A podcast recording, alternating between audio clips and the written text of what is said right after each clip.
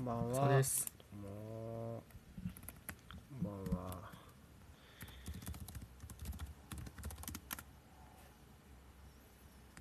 どうもどうも。どうもどうもいやいや、今夜もよろしくお願いします。始まりました。お願いします。始まりましたね。月曜日だわ。なんか、そうね、はいはいテラスハウスが終わってしまったから、月曜日だと感じれるものがもうあんまりないね。これぐらいしかない。そうですね。僕なんかうん曜日感覚的なあれで言うと、うんうんうんこうなんか海軍が曜日感覚をなんか取り戻すために金曜日にカレー食べるみたいなのあるじゃないですか。あはいはいはいなんかそれみたいなノリでうんトメさんがうん日曜日になんか今日はキリンが来たみたいな ツイートしてるの分かります？あーうんうん。あれで日曜日を感じてます僕は。なるほどね。俺最近。最近サザエさん見てるもん俺。サザエさん症候群にならないサザエさんん。見てる。うん。サザエさん見てる。あこんばんは。サザエさん見てるんだよ。レビューしてましたもんねタラちゃんさ甘やかされすぎじゃない？ちょっとさ。教育上良くなくない？なんか、うん、大人がうーんってなってんのがなんかタラちゃんがほら見当違いなことをしててもうーんってなってんのがさ。うーんってどういうことですか？なんかこうちゃんと注意できないっていうかそれはこうだからダメだよとか言わずになんかあらあらみたいな感じにならない？タラちゃんがなんかやってるとなんか子供のまあ行動まあを温かく見守るみたいな。そうそうそうそう。なんか改善が見られないからそれだと。やっぱり。よくならないじゃん。それだと。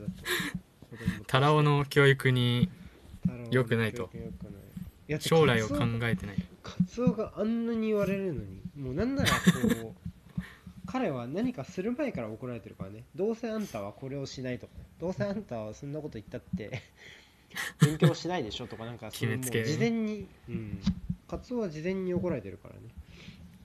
なんなら、うん、うん。そう。3歳児に厳しいラジオだよ。うん。ラジオそうねそういえばラジオといえば実は僕ちょっとあはい。の、先週「オールナイト川崎」っていう川崎あーはいのはいはい。ラジオに出てきたんですよ。はいはいはい。いやーあのねてましたね。そうあのーちょっとなんだろうアウェー感アウェー感じゃないけどちょっといつもとね、あのー雰囲気が違うっていうかな。まあ言うてまあ大体僕のキャスはそのうん。あのガチャさんとやるか、まあ、獣さんとやるか、うんうんまあその獣さん、まあ、獣さんの友達じゃないですけど獣バーに集まる人らへん。まあもう獣フレンズですよね。言ったらもうそれはうんう彼は、んうん。獣フレンズらへんの空気しかないわけでちょっとそれの外に行くまあよく知った人たちね。うん、久しぶりだったのでちょっと緊張し緊張っていうかどうやろっかなっていうのがめっちゃありましたけど。でまあ一応 10, 10時から1時間だけはいはい。出てくださいって言われてて、うん。で8時半からあの放送があるって言って、一応なんかあの僕へえ質問を多分ねうちみたいに募集するコーナー。はいはい。あててかもう全体的に進め方がそうなんですけど。うん。なんかこう、あのそれを選ぶみたいな。僕に答えてもらう質問を選ぶみたいな。うんうんうん。だったんですけどまあなんだろう。進まない会話があの人たち。はいはいはい。いやで本当無意味なことばっか話してて本当あの僕らも結構無意味なこと話してるなって思ってたんですけど、はいはいはい。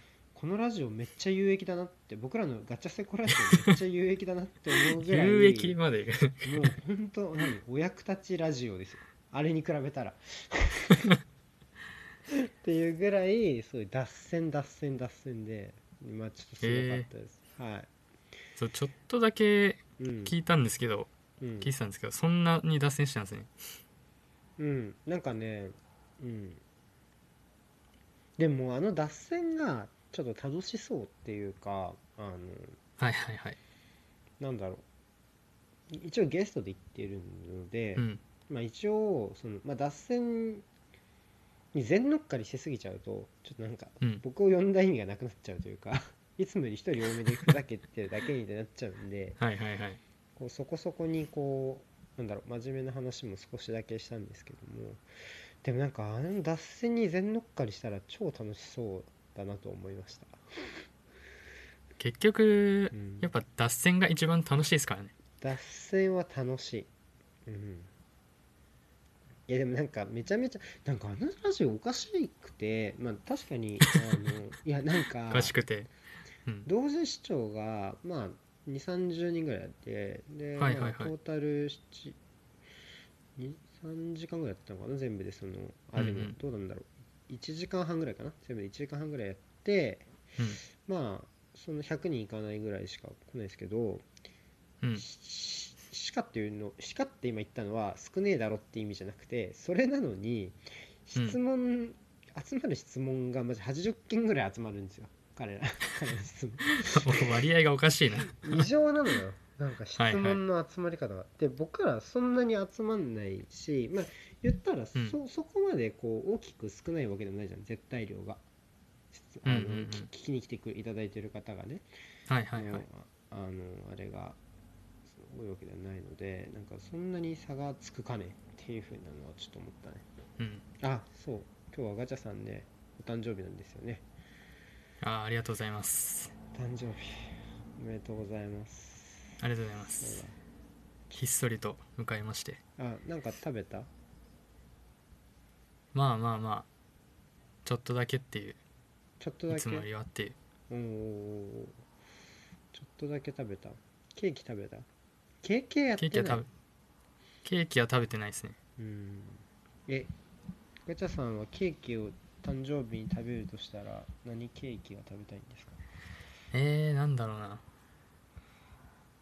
あケ僕ーキくれたチョコレート系がお好きですねこケーキ。れチョコレート系じゃない？これこれどうなんだなんかピンクっぽいソースがいちごが乗っかってる。とあすごいめでとうございますのメッセージが続々あー皆さんありがとうごいざいます。うん。ありがとうございます。これチョコ系が好きですね。あチョコ系ガトーショコラめっちゃ好きで。美味しい美味しい。わかる。美味しいよねガトーショコラ。うん。ねあの。カフェとか行ったら頼んじゃいます？マジで？ガトーショコラ。いいね頼んじゃいます。いいね甘いものでもケーキはいつもまだ僕は30歳ですけどケーキってまだまだ食べたいですよね食べたい。まだまだ。だんだん甘いものがっていう感じですか？いや全然。ありますか？ない。あ全然ないですか？食べ物の変化。は僕徐々にありますね。マジ？ない。俺全くないまだ、ある。焼肉食べ過ぎると次の日ちょっと朝うーってなるぐらい朝。それぐらいですかね。油と甘いものが若うん干うん。離れてたかもしれないです。徐々に。ああ油だからカルビとかもよくもう食べ美味しくないって言うじゃないですか。美味しいけどもたれるみたいな僕はまだ。美味しい。あ美味しくないまでいきます？いやって言うじゃないですか。一般的に、はいはい。なんかちょっと油もたれるかはいはい。ら食べたくないみたいな、うん。食べたくないのか、おいおいし美味しいけど食べたいのか分かんないけど僕は美味しくて食べるし、まあ、ちょっとうん。結構好きですけどねどっちかっていうと油ギトギトの肉。ギトギトって表現悪いな、油が結構たっぷり乗ってる肉、うん。はいはいはいはい。好きだけどな。だからまだ好みは変わってないけど。でもまあいろいろ変わるぐらいの年ですもんねガチャさんもねもうすぐねままだ大丈そうですね。結構でも僕甘いものの変わってくるの好み変わってくるの早かったかもしれないです。え昔は何が好きだったの？昔好きで昔？食べられなくなったものみたいな。昔でも昔モンブランとか結構好きだったんですけど、うん。まあ、結構甘いじゃないですか、うんうん。まあまあまあままあ、今も、まあ、好きは好きなんですけど、でも一口二口ぐらいでいいかなっていうああ感じにそう。でもあなそうか。モンブランってどっちかというとちょっとほら大人の味わいみたいなイメージない？あまあもどモあそうっすか。ンブランのそのうんなんだろう、なんだろう。系統によるけどさ。なんかき黄色っぽいのはなんかちょっと確かにちっちゃい子でもってイメージだけどなんかほら茶茶茶茶っぽいモンブランあるじゃん。はいはいはい。ああいうのうん。ああいうのとかすごい大人なイメージですけどねあ僕もねモンブランは好きです。ちなみにポールさんと一緒で。うん。あと一番わかりやすいところで言うと生クリームがもうあんま好きじゃなくなりましたね。もともとそこまで好きじゃなかったんですけどうんうんもうあんま食べたくないぐらいのところまで来たかな。ーあんこ派？うんまあどっちか選ぶならあんこかもしれないです。あんこもそんなにか、じゃあなんか味覚変わるのが早いのかもしれないね。うんかもしれないですね。うん、なんか割と早い方な気がする。だからほら一番でも俺一番変わったなって思うのはなんだろう、この要は今ねお誕生日からこの流れの話になってるじゃん、はいはい。あのね年の話になるとなんかこういうなんだろうこういうなんなんかさつまんないとはちょっと違うけどさなんかこううん。哀愁が入ってくる年齢関係の話になるとその健康とかその何が食べられなくなったとか、こういうことに気を使うようになったとか、そういう話が自然と始まるのが一番の変化かもしれない。なんなら年を取って。ああい今みたいな流れで。なるほど。それが一番悲しいかもしれない。聞いてて 俺自身は実はそんなに思わないんだけど あの食べ物も生クリームとかまだ好きだし、はいはいはい。うん。運動も結構してるしまあなんだろうってか今めちゃめちゃ運動してるけどね俺。もああうん。い家でですか？うもうそうだし、まあ、ちょっと外歩いたりとかもそうだし、うんうん。うん。うん。今人生で部活以外では最も運動してる気がする。運動しないとね簡単に衰えますからね。そうそう。だから今健康的すごいたくさん寝てるしめっちゃ健康的な気がする。うん。一番、ね、寝てますよね多分寝今世界中が。寝てるよ。全人類が一番寝てる時期だ多分。一部の層は健康になってる層だっているだろうね。その、まあ、もちろんね大変になってる層もいるだろうけど、健康になってる層もいるそうじゃないかなってこう思う思うの、うんストレスとかをね除けば健康になりやすいちゃんと時間の使い方ができそうですかね。ちゃんと一部の人はこう頑張ってみたことを付け加えないと炎上しちゃうからラジオは。うん。岡村さんみたいになっちゃうから。すぐねなんか全体に目を配っていかないといけない世間になってしまいましたから。岡村さんみたいになっちゃう あーでも日本放送がもう謝罪文出してたよ、岡村さんに関してはねえ僕それちゃんと見てないんですけど、うんどういう感じだったんですか？えっとね。簡単な流れとして、ね、岡村さんはまあなんだろうなどっから話したらいいかな。まあまあそのその日の放送回で起こったことを言うとまあえっと、ウェットストリームっていうコーナーがありましてその中で。岡村さんのラジオの中でね、でえっとそれはまあどういうコーナーかっていうとそのはがき職人がえっとなんだろう。風俗に関するまああるあるだとかえっとまあうん。ぼやきだとか、まあそういうのを送って、こうなんだろう。えっとまあ、それに対して岡村がコメントを言うみたいな。岡村さんがコメントを言うみたいな、うんうんうん。えーラジオ、うん。えーコーナーなのよ。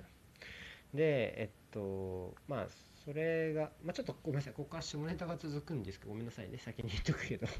そのはいなんか引き出してしまって申し訳ない。んですけど、ね投資した内容はなんだっけななんかねもう風俗に行けないからダッチワイフを買おうかみたいな、だと今最近悩んでますみたいな。はいはいはい。内容だったんですよ。でえっとそれに対して言ったのが岡村さんのまあもう今はもう我慢をするしかないとでまあもうえっと今はもう絶対そういうのまあ行く人もいるけどそのね一部な関山行って問題になった人とかいるじゃないですか、あの国うんうんね、あの議員さんで。とかもあるけど、はいはい。まあそうじゃなくても今はもう必死こいて我慢しないといけないし、まあ、もうなんだろうその今我慢したらあのおそらくお金に困っている女性が多く出てくるからえっとうんえっとこうなんだろう。うんそううんうん。それ綺麗な女性がこうなん、えっとそういうお仕事に短期間つくはずだからそれをはいはいはい。楽しみに待ちましょうみたいな、楽しみには確か行ったと思う。はいはいはい多分楽しみに待ちましょうっていうニュアンスで、うん。えーっとその要は風俗界にメッセージを投げたというよりはそのリスナーさん、そのダッチはいはいはい。そのだから岡村さんもそういうのが好きだから風俗がその風俗好きの方がこう投書する機会がすごい多いのよ。その全体的にね。はい答えられるからっていう。そうそうそうそう岡村さだんがね。からそういうのを励ます意図でまあ言ったは言った。んだけど、はいはいはい。まあなんだろうね。えっとそう風俗話っていうのはまあ通常の話なんだけどうん。うーん。なんかこううーん。岡村さんは前ツイッターを番組で作る企画があってそのラジオ番組で。で結局炎上が怖いって理由で、まず数数分十数分ぐらいで赤消ししたので即。で基本的に、あの人は定期的に炎上するけど炎上は嫌いな人だと思うの、俺その炎上商法とかではなくね。基本もう迷惑がってるタイプの人なんだけど。まあ嫌だからアカウント作らないぐらいだからそうんっていう。だからだけだからもう本当にこれが多分炎上するとはマジであの夢にも思わなかったんだと思う。けどはいはいはい。でもなんかなんだろうな。なんかこう、まあ、全然この話とは全然別の話なんだけどそのなんかめちゃイケがさ終わっちゃったじゃん。2年前ぐらいに。うんあの時に感じた、なんだろう。なんかあの時にジャルジャルが持ち込んできた企画で、うん。なんかもうガチでそのうん。コンビごとにネタを作って披露しようみたいなコーナーがああったんですそのラスト何回かのうんやつで、はいはいはい。見た？それ。見たことあります？それ。いや見てないそれでもういや今日めちゃイケってめちゃめちゃベテランの集まりじゃないですか。極楽とんぼもそうだしオアシスもそうだしそうですねそうですね。よい子もそうだし、まあ、ジャルジャルはね現役バリバリだけどあのーまあ初期メンババーは。うん、タンポポとジャルジャル以外はどっちかっていうとこうもうあんまりネタ番組でネタなんて披露しないタイプうんの人じゃない、でもそれでもまあ、みんなそれなりにやってたんだけどあの鳥がないないだったんだけど彼らがやったのが、はいはいはい。まああの岡村さんってあの番組ですごいジャージを着るのよ、えっと、オファーシリーズって言って、うん。 SMAP とやったりとか EXILE とやったりとかモームスとやったりとかした時うんうんうんうん。にうん必ずジャージを着るんだけど、あのジャージを着て、うん。どっちがどっちだったか分かんないけど片方がギター持って「なんでやねん、なんでやねん」っていううん。ジャージでギターで今のリズムっつったらもうはいはい。あれじゃないですか。鉄友じゃないですか。あれですね。はい。で完全にパ完全に。パクったんだよね、で ななんだろうなんかこう、まあ、分かるようにパクったそうっていう。そうででもなんだろうその俺の印象としてはねその番組の振りとしては、もうマジでもうそういういうのじゃなくてもうマジでやろうっていうのがジャルジャルの多分入りのなんだろうスタンスだったわけ。そのこの企画はいはい。自体もね彼らの意図としては。で実際、極楽とんぼもオアシズも、まあ、受けたか受けてないかはそれぞれコンビによってばらつきあったけど、うん。それをやってね。まあ、ほんやったわけよ。そのコンビなりのちゃんとしたやつを。もうもうね多分何年ぶりとかのネタ作りをしたわけ。でなんかあ逃げたなと思ったんで俺それ見て普通に でなんかもうまあまあまあまあ。確かに。なんだろうなんかそっからこうまあ確かに新しいお笑いはもうないって言ったんでその時確か岡村さんは。岡村さんかな、うん。2人が言ったのか忘れちゃったけど。やっぱそまあの時に、あなんかやっぱめちゃイケはもう終わるしかなかったんだなって思ったの俺は。もう。もうなんなんか悲しいなもう。そうでしょ？悲しくなっそのたんだよね。うんメインパーソナリティからそれを感じてしまうっていう。そうなんだよ。でまあナイナイの時代から「オールナイトニッポン」もやっぱ聞いてんだけどなんだろう。うーん、まあ、求められるものが読めてないのかなって思ったのその時にそのめちゃイケの時にね。ううんん。し、まあ、岡村さんちょいちょいこう炎上しているからね、まあ、やっぱりもう獣さんが言っているようにもう本人と世間の中でシンプルにギャップがあるんだと思うんだよね。そのコンプライアンス面に関してっていうか考え方として、もう岡村さんはそれまで今まで通りもうやってたしもう本当に思ってることを言っただけなんだと思うんですよ。普通に。楽しみなんだろうし、うん。普通に。でさそれをさ謝罪とか撤回なんてもうしようがないじゃない。だって楽しみなんだもん。楽しみでごめんなさいっていうの、うん。なんかそれってもう火に油じゃない？楽しみでごめんなさいって楽しみにしてごめんなさいっていうの。うん。なんか切ないよねそれ。って思うしもうもうそんなの撤回したってきっと楽しみに待つんだから何の意味があるねんって俺は結構思うわけ。まあ謝罪、うん。うんその本当のところで言うとねまあそのスポンサーへの体裁とかはまた別問題になってくるんだろうけど。うん。でなんかそうちょっとねリプランでもちょっとやり取りしたんだけどでもなんかなんて言うんだろう深夜ラそれなんかこの件を聞いてなんか深夜ラジオでなんだろうこう無茶できなくなったみたいな。ふざけられなくなったみたいはいはない意はい。見があるわけですよちょいちょい。その。まあなんかね監視の目みたいな感じになっちゃいますもんねそこまでいっちゃうと。って言う言うんだけど俺俺の感覚ね。俺の感覚で言うと、はいはい。多分それはあんまないんだよね正直。なくてで、うん。監視の目って言ったらあれだけどうんじゃあオードリーオードリーが今多分ラジオ界では4年連続トップかな深夜ラジオ。聴取率。はいはいはない。ので、まあ彼らのラジオとかあとは他局でいうとバナナマン TBS ラジオのバナナマンとかのラジオ見ると、まあ彼らも品がないですよ 好き勝手やってますよ。そうなんだ。本当まあまあまあまあ春日はほぼほぼ毎週脱いでますしあのあもうラジオでもちろんもちろん。はい脱いでますし。どうどういうこと？どういうこと？いやもうなんかそこを掘っていくとちょっと時間かかるいやでもなんかその終盤に何だろうあのーまあそのき作家なのかな？わかんないけどその人なんかこう作家がその企画、うん。ゲーム形式の企画をやるっていうコーナーがあってそのコーナーで、うん。多分とそれも当初なのかな？メールによる当初なのかわかんないけど、まあ、毎回そのゲーム形式の,、まあ、そのうん。こう新しいゲームを作るみたいな企画があるわけですよ。でそれで、うんまあそのそのあのもう枕言葉として、まあ、まず春日さんが全裸になりますっていうのがあるから、もう必ず脱ぐのよ毎週そこで全裸になってっていうのがもう決まりもうほぼ95%の音声越しでっていうも全裸になってるし感じる。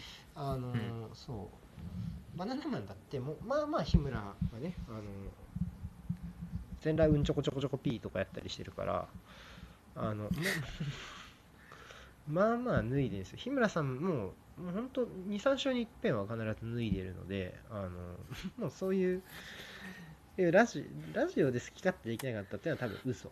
それは嘘だと思うんですけどただ彼ら,、はいはいはい。彼らの悪ふざけっていうのは自分らの手の届く範囲なんですよね。特にオードリーのラジオがそれが顕著で彼らは時事ネタを一切扱わないんですよ、それはもう決まりなんですって、はいはいはい。もううんはい。はい冒頭でねそのそういう例えば今週はコロナウイルスがとかね誰々の不倫がって話は一切しないん。ですよ。あでで唯一の例外が春日のフライデーね、あれだけはもう触れざるを得なかったから。まあ本本人の 問題だかそう。らあれだけはまあ例外。あとまあ賞レースとかの話はするよ。あの、うんその m 1とかね。まあそういう話はするんだけど、はいはいはい。まあなんだろう。いわゆるワイドショーで扱うようなことはあんまりしないわけですよ。うんうん。うんってことはなんかこうその悪ふざけとかも自分の村の範囲の話なんですよね基本。そのラジオで友達がこれだった、いやありえないでしょこれとか番組でこうだったないよねみたいな話をすることが多い、オードリーとかバナナマンまあバナナマンもそうだし、そういう牙の向け方が手の届くところなんですよ。でも岡村さんとかはもうほんと時事ネタとか社会問題に一言言いたい人なのよ、もう本当にはいはいはい。なるほどね、うん。だからそれって一般化されやすいじゃない？どっちかというと、うん。今のさオードリーの話、一般化できなくない？そのさ全裸にななんかその 必ず全裸になる2人がとかをさ ヤフーニュースで説明できないじゃん、はいは絶対、うんうんうん。うん。だからそのあ自分言いたいことを言う範囲がなんだろう。もうなんかし社会的に一般化しやすい方なんだよ岡村さんとかあとおぎやはぎとかもよく炎上してるけど、彼らは多分そっちの方だから、はいそういうことになってるわけですよ、うんうんだからなんかこうでこれだけ感覚がずれてるからうんって思うしねやっぱ。なんかこうそういうのめちゃイケの時期のその話とかからこう重なってあのちょっと悲しくなったっていうかやっぱり今何本かラジオ聞いてるけど確かに岡村さんが一人になってからはちょっと面白くもともと二人しゃべりのラジオが好きっていうのもあるんだけどあのちょっとね、あの書きなんかあんまりかなって思うようになっちゃうんだよね。その別にこのうんうんうん。時事ネタとかじゃなくても結構そのなんだろう。普段のエピソードトークとかでもん？って思うこと結構あるしそのそうなんですね。だからまあまあそうだよねって感じ。普段から聞いてる人からしたら。うん。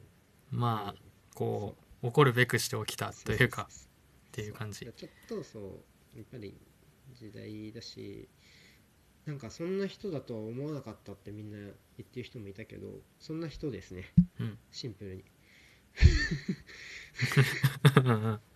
なるほどねその普段から見てる人と見てない人のところでも感覚にも差があるうんうん、そんな人です。僕の印象としては、どっちかっていうとね。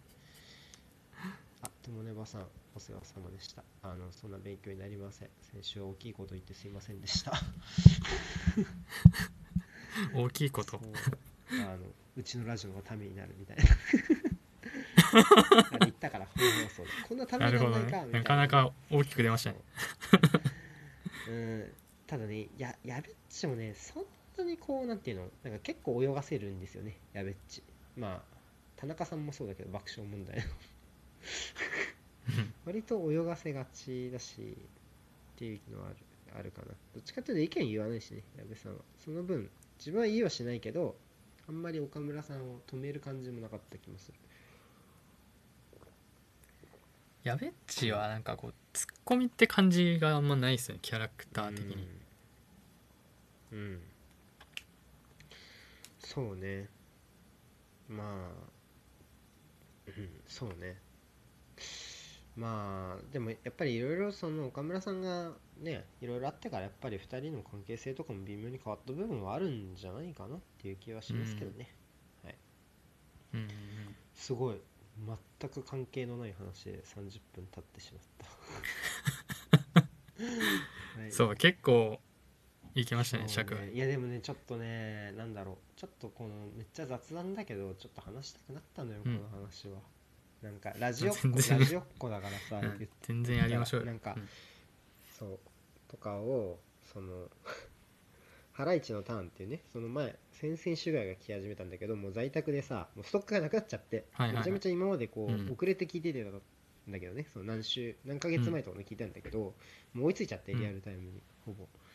ラジオ聞く本数を増やしてるんだけど、ハライチのとか聞き始めたんだけどすごいなんかうん。坂下千里子生誕祭とかやってたわ。すげえ斬新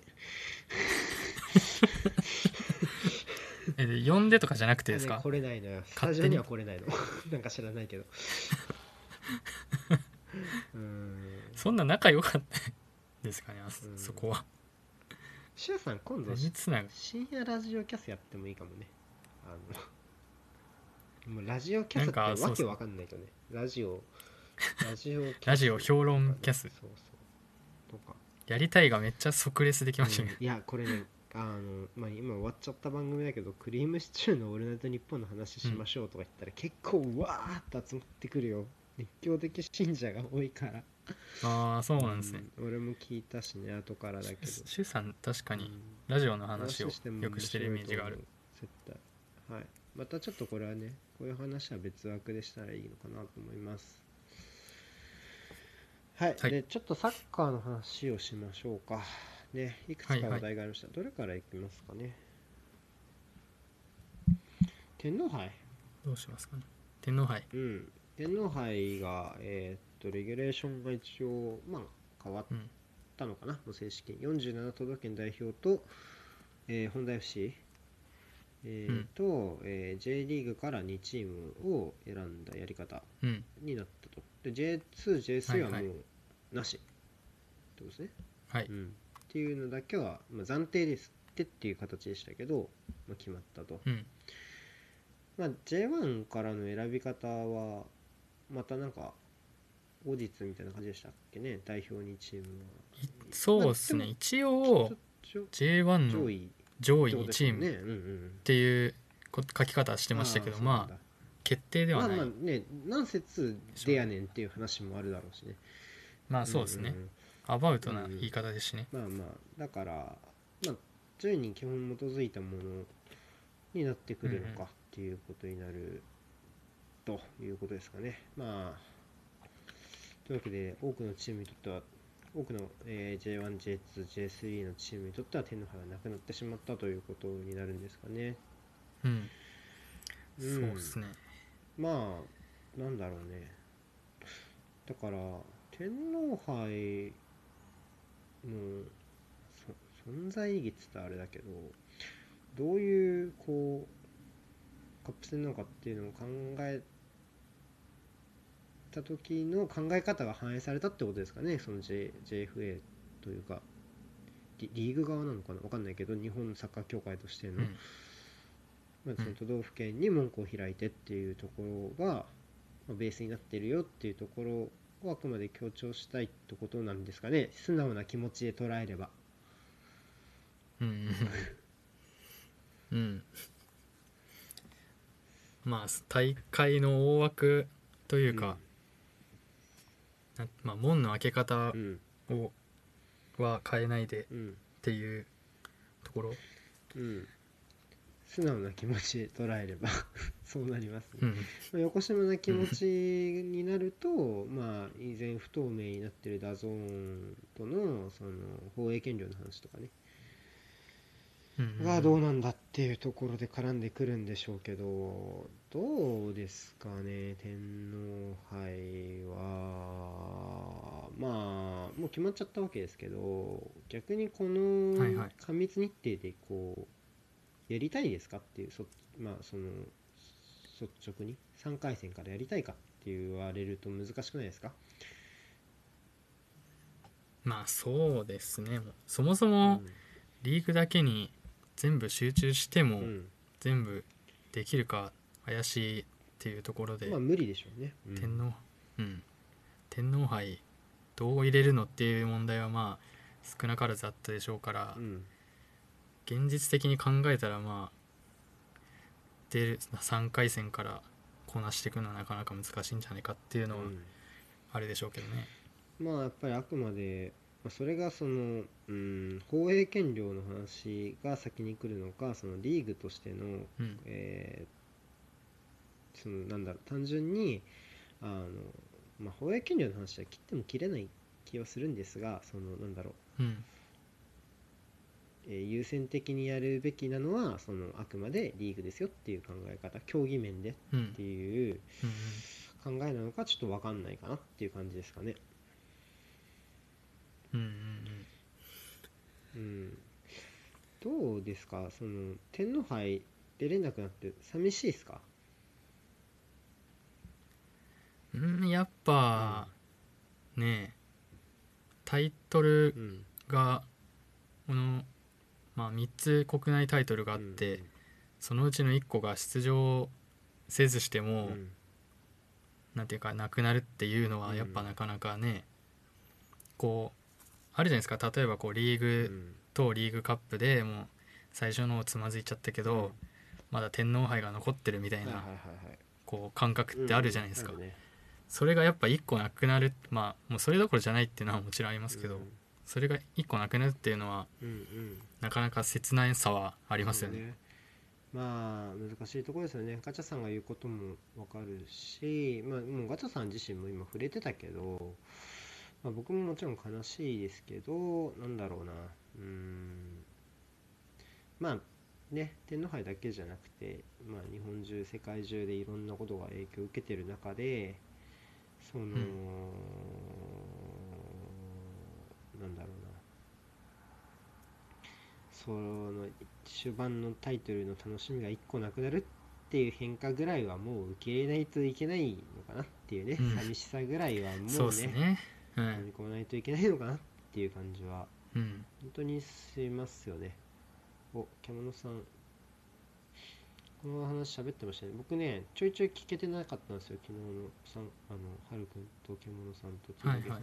どんな感じでしたざどういうギャップなのかな？てかねはるくんと獣さんのねキャスを昨日ちょっとだけ聞いたんですけどうん。あの、はいはい。マジでなんか時事ネタを喋るみたいな多分うん。これちょっとねユーザー食い合いそうなね感じのことをね定期的に始めようとしてやがるなってちょっと睨んでます ちょっとね、睨みを聞かせた一言が ここで。いやでもじゃあじゃあなんでそう思ったかっていうとやっぱり2人ともはいはい。なんだろう、トーンがすごい聞きやすいし、うん。その内容としても、そのなんだろう多くの人に多分説得力があるって感じさせられるような内容だなって思ったからなんか普通に興味感じたし、はいはいはい。結構単純にね獣さんと考え方が似ることも多いので僕は結構あ俺も同じっていう風になることが多いので、なんかそこでね、はいはいはい。ちょっと脅威だなってこう思思いました。ねまあ、その似たようなその考え方を話す人が違うところでどうっていう。そうそう。恐れてます僕はでも違う僕もそう時代の変化に対応しないといけないそういうコンテンツが出てきたら自分はどういう喋りをするそうじゃないと岡村さんになっちゃうから俺も。はいはい。新しいキャスのまあ新しい笑いがない。俺は岡村さんとはちょっと違う違うってまあ岡村さんの方が面白いんだけどそれはラジオで言うと。うん。まあプロですからね。うん、ちょっとごめん、うん。ちょっと傲慢だったわ今。ちょっとごめんミスった、うん、ミスったミスった。はい。失礼しました何の話だっけ？あ天皇杯ですね天皇杯の。う んはいはい。まあなんだろうなうーんその風物詩的な側面がねあのなかなかできないなっていうのも仕方ないのかなっていうご時世なんじゃないですかね正直ねまあ実際天皇杯がある時期まあねしょうがないとに、ころはあのどういう風潮になってるかまた全然わかんないけどうん。そもそもあのレギュレーションでできるかもわからないですからね。全く。うんまあそのリーグの再開がまず第一っていうところは多分まあファンもねあの見る側もやる側も運営する側も多分一致してるところなんじゃないかなっていうのは思いますしやっぱりねそれがこう、うん。まあ日常が返ってくるっていう意味でも、えーと運営の、うん再開の自由度の目安自由度っていうかねまあまあその延期になってる分が多いのはリーグ戦からですから、まあ、そこからっていうのはまあみんな一致してるんで、まあ、一日も早くリーグ戦再開を待つしかないのかなっていう気はしますねしょうがないよね基本うん。ね天皇杯はもうどうにもできないですからね。うんそこばっかりは。しまあまあまあ多少利害が絡んでいたとしてもリーグから消化していって、コンペティション75%だっけ？をね成り立たせましょうっていうことを第一にやるっていうのは、まあそんな変な話じゃないかなって僕は思いましたねうん。うんうん。ねただ大会のそのコンペティションの話になるとオランダはもう完全になくなりましたねはいはい。もう正式に早いね決まったっていう結構な2日うん前ぐらいうんその公式が出る2日前ぐらいになんかもう中止にする意思ができてますみたいな声明があったんですけどリーグ側から？2日後くらいに。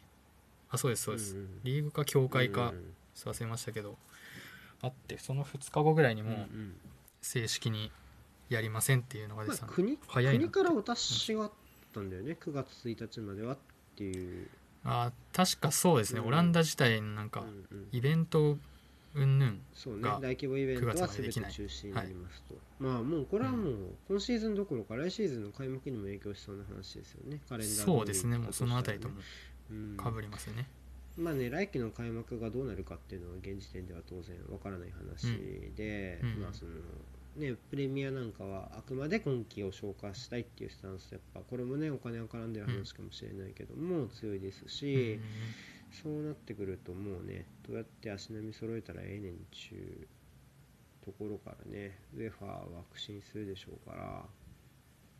うん。うんまあまああれですけどにしてもオランダって何なんだろうねって僕ちょっと思って あのすごい、はいはいはい。そのまあ、今回は国としての決定じゃないですかオランダがね。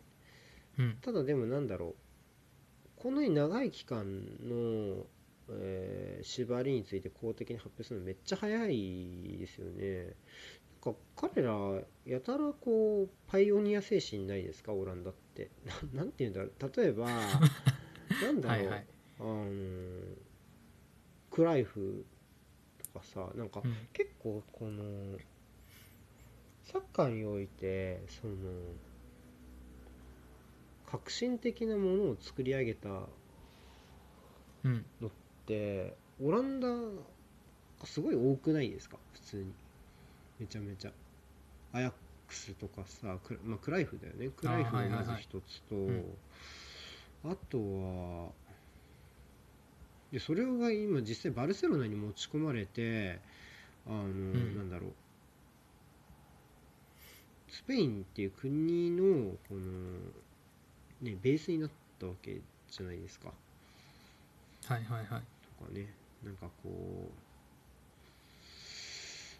結構でそういうあともう一個近年で言うと多分 VAR に関連する云々を先んじていろいろテストしてるのはオランダですよね、はいはいはうんなんかとそういう話ありましたね。そうそうとかを考えるとなんなんのなんかこう国民性なんですかね？これって。よくわかんない。俺オランダの国民性全然わからないんだけどなんかめちゃめちゃこう、なんだろう。新しいものを取り入れるのに躊躇がないというかのかなって僕は先陣を切っていく感じうんうん思っててなんかサッカーサッカーのことだけ取り上げてもなんだろう。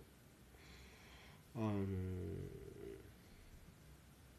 彼らのフットボール界のどりどんな立ち位置だったかっていうことを踏まえると、まあ、列強の強国ではあるけど例えばワールドカップがあるたびに常に優勝候補に取り上げられるようなチームではないじゃないですか、オランダっていうのは。そうですねイメーはい。ジとしては。うん。ってなるとなんかそういう立ち位置の国の割にはこうめちゃめちゃフットボールに与える影響が大きい国だなっていうイメージがあって、うんうんうん、なんかそこはなんかお国柄なのかなとかいうのはちょっと思ったりはしました。あー合理主義の権限みたいな国なんですね。うん。うん。うん。うん、なんかこうい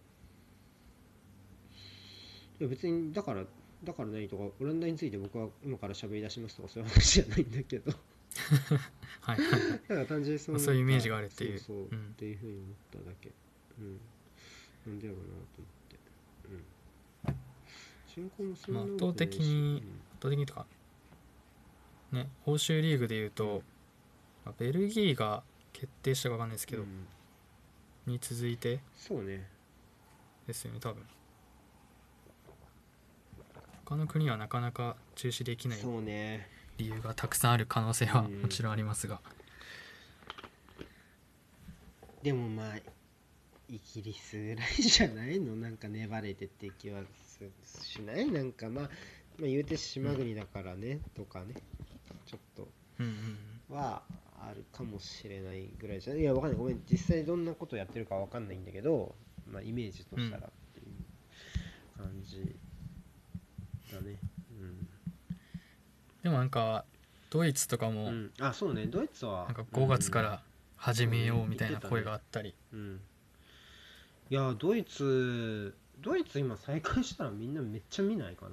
見るよね。俺見るよ絶対。めっちゃ見ると思いますもう集中するんじゃないですか？うん。多分。パーめっちゃ見るわ。そこに。うん。思うな。うん。まあまあその何も考えずに思ったらやってほしいはやってほしいですけどねまあまあ。うん。まあ結構非現実的な話だったりっていう声もあるみたいですからね。韓国は再開うーん。なんかさこういうさ韓国とかドイツとかさなんかこううーん。コロナの話をさちょろっとツイッターとかで見ようとするともうダメだね。もうなんかなんだろう。こうみんなポジショントークっていうかさなんかこうまともな情報が得られやしないね、っていうのはちょっと思った。今日ちょっと気になってうん見てみようと思ったんだけどもうなんかわかんねえなって思っちゃった正直。ちょっと。ましてやちょっと自分はコメントしようなんて思えないわ。っていうね。まあなかなかうん。ね情報がありすぎてうん良くも悪くも。うん、バックグラウンドを知ってるサッカーのことすらさこんな恐る恐る喋ってんのにさもうなんかうん。専門外だしまあもちろん興味を持たなきゃいけないところではあるんだけどさところでさなんかこう無無根拠っていうかさ自分がこれだって思えるのがないままなかなか発信はできないね。っていうのはちょっと思ったよ。でこういう時に調べ始めてももう無駄ってことも分かったから普段だね。っていうね。うん。もう打つ手はなないいね。ないと思う。普通に。もう自分が誰を信じるか決めるしかないと思う。そういう情報を取るにはね。はい、うんうん。ちょっとそれましたけど。ね。あの再開してほしいけどね。うん。ヨーロッパサッカーは、まあちょっとそこはねあの各国の判断をもう待つしかないっていうねさっきもと同じ話結論だけどっていう話になりました。っていう印象でした。はい。はい。でヨーロッパうんもん？どうすか？どうなんですか？なんか結構もう爆発的に増えたじゃないですか。うん。イ一気に。タリアとかスペインとかね。広がった。うん。広がった地域。かなり広がった方の地域だけど始められんのっていうのはうん。めちゃくちゃ思うんですけど。まずはそのかなり早い EU の各国同士の国境ってどうなってるのかが僕は全然知らないので。うん。そこですよねまずは陸路って塞いでんのかな今。国境は。都市ごとに制限かけてんのかなそれとも。もう。イタリアとかそんなことやってそうな気もするけど。イタリアはやってそうな気しますね。うん、なんかでもまあここ数週間はなんかアメリカのイメージもがあるけどね。もう爆発的に増えちゃったっていうと、うん。うん。なかなかね日本はなんだかんだ死者が少ないままなんとかなってる感はあるけど感染者もね抑えられてとか。いやそう感染者としてはどっちで見たらいいねんって思ったのよ俺はシンプルに。感染者か死亡者数かってことですか？でもなんかそれもうみんなずっと喧嘩しててもうなんか分かんなかった。もうね。うん。みんな言ってますもんうんねそれね。そう。何が正しいのかなん分か本当わかんない。PCR 検査増やせとかさ。まあ増やすか増やさないかとほぼ一致してた印象はあるけどねその死者死者数で見るべきか。うんうん。でもなんかこうある程度のところまで行ってあそんなの分かんないねって思ってパタって閉じた、う んそっとじで。そっと閉じした。うん。うん。どうだろうね。落ち着けばいいけど。ね。えうんちょっともうこれ以上は分かんないね、やめとくか。これ以上。はそうですね。もううん収束を待ちましょうっていう。う、ん、そうですね。で冒頭で用意してたサッカーのトピックはもう一個だけかな、はい。えー、トスですね。サッカーのトスの、えーはいはい。っと決算かな。2019年うんの決算が出たっていうニュースで、えー赤字がに26億円どうだっけ？まあ二十数億でし20たかねの具体的な数は分かんないですけど。えーうん。出ましたっていうニュースですね、これは率直にどうですかね？うん。僕もなんか正直会計のうん。うん話がまあ全然、まあまあ僕もわかんないんですけど。うん。まあでもちらほらタイムラインとかで、まあ、そのトスとかじゃなくてこうチームごとのなんかその会計の数字が出る時期とかに、なんか J リーグの規定でなんかあるじゃないですか。こう3年連続で赤字がどうみたいな。それで見るとなんか、まあ、1億2億ぐらいの話だったように記憶してるんですけど他のチームは。赤がうんうんうん。うんだから桁違いっていうことそうそう。桁もう10倍近いなんか負債っていうかが出てんのはなんかなんでそんなにぶっ飛んじゃったんだっていううん。のはすごい感じましたけど。そうね。だからまあ今ちょっとページですけど確かえーっと鳥栖の、えーっと人件費とうん。収入がほぼ一個だったんじゃなかったっけ？ほぼ100%人件費うんだ,、だけで 収入を全部と食っちゃったっていう。け18はい9期はなるほどね。そんな話があった気がする。あだから売上高合計がに、うん。にえーっとこれだから25億6000万なんだけどうん。人件費が24億2000万まあほぼほぼぼそこだけでっていう。でっていう形にうんなってしまっているっていうのが、まあ単純にこうパッと見てうーんと、なんだろう。変だなって思うべきありえないなって思うべきところなんだろうね。普通に考えて。まあそうです、うん。なんか素人目にしてもなんかそれおかしくい気がしますよそれを合理化できることって多分ないだろうからねっていう気はするな。うん。まあなんだろうね。なんかこう問題をさ結構単純化しようと思えば単純な話ではあると思うんだけど例えばトーレスがとかさ、簡単じゃん。うんうん。でもさ、まあ、それなんかそれだけじゃないよねっていう気もしないかな。なんか報道を見る限りはさ、うん、そもそもこう、多くの選手に対してさえーっとまあ複数年での契約で獲得完全での獲得がかなり多かったっていうニュースもあったし、うん。うん、なんかそれってこうまあそのトーレスとかクエンカとかね単純に外から取ってくるっていうところでっていうのもあるけどなんだろうななんかイタリアイタリアみたいな金の使い方するなって思わない？なんか古き。なんかモラッティとかさ、ベルルスコーニとかがさ、ミラノで幅を利かせてた時のさ、やり方みたいなことやってんなっていうのは率直に思った感想はいはいはい。だかなでまあだから一定の効果は得れたんでしょ？特にトーレスに関しては新しいスポンサーをそれ起因で何社か来たっていう話になったよね。まあなんかちょっと次男の関連会社がどうのこうのでどんどんなんかうん次男の関バスケットボールだったかなかなんかの会社チームの会社とかの関係でスポンサー打ち切られちゃってうん。でサイ・ゲームスだけじゃなくてだからこうそういうのがなくなっちゃったのも一応一因だっていうふうに言ってたけど正直さこの額ってさサイ・ゲームスがあったってさだから前年と同等の広告国料の収入があったとてさもうだってね10億56億でしょ？やっぱ損失が出てるわけだからサイ・ゲームスの契約が打ち切られたというよりは、なんだろう。なんかそもそも勝ち目が薄いことをやっていたのかなって印象を僕は受けますけどね。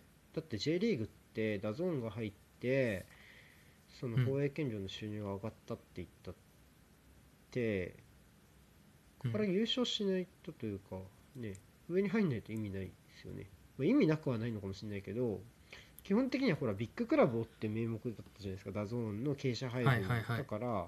うんうんうん。J1 にいるだけでそのプレミアリーグみたいにそのなんだろう。いるだけでどんどん豊かになっていくみたいなえーっとうん。多分均等分配っていうかそのなんだろう。あの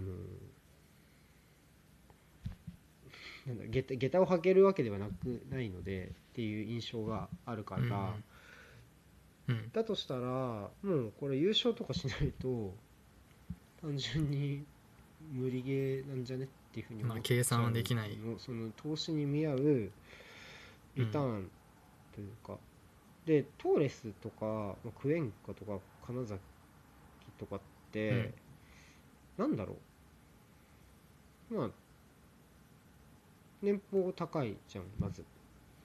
はいはいはい。8億だっけ？トーレス8億で金崎にしても今名古屋で1.5億って数字が出てたけど1.5億って多分フロンターレの選手のほとんどより高いんだよね多分。多分そうですね。そうだと思う。そうだと思いますね。人こうやってダミアンぐらいじゃないのかな？より高いの。金崎より。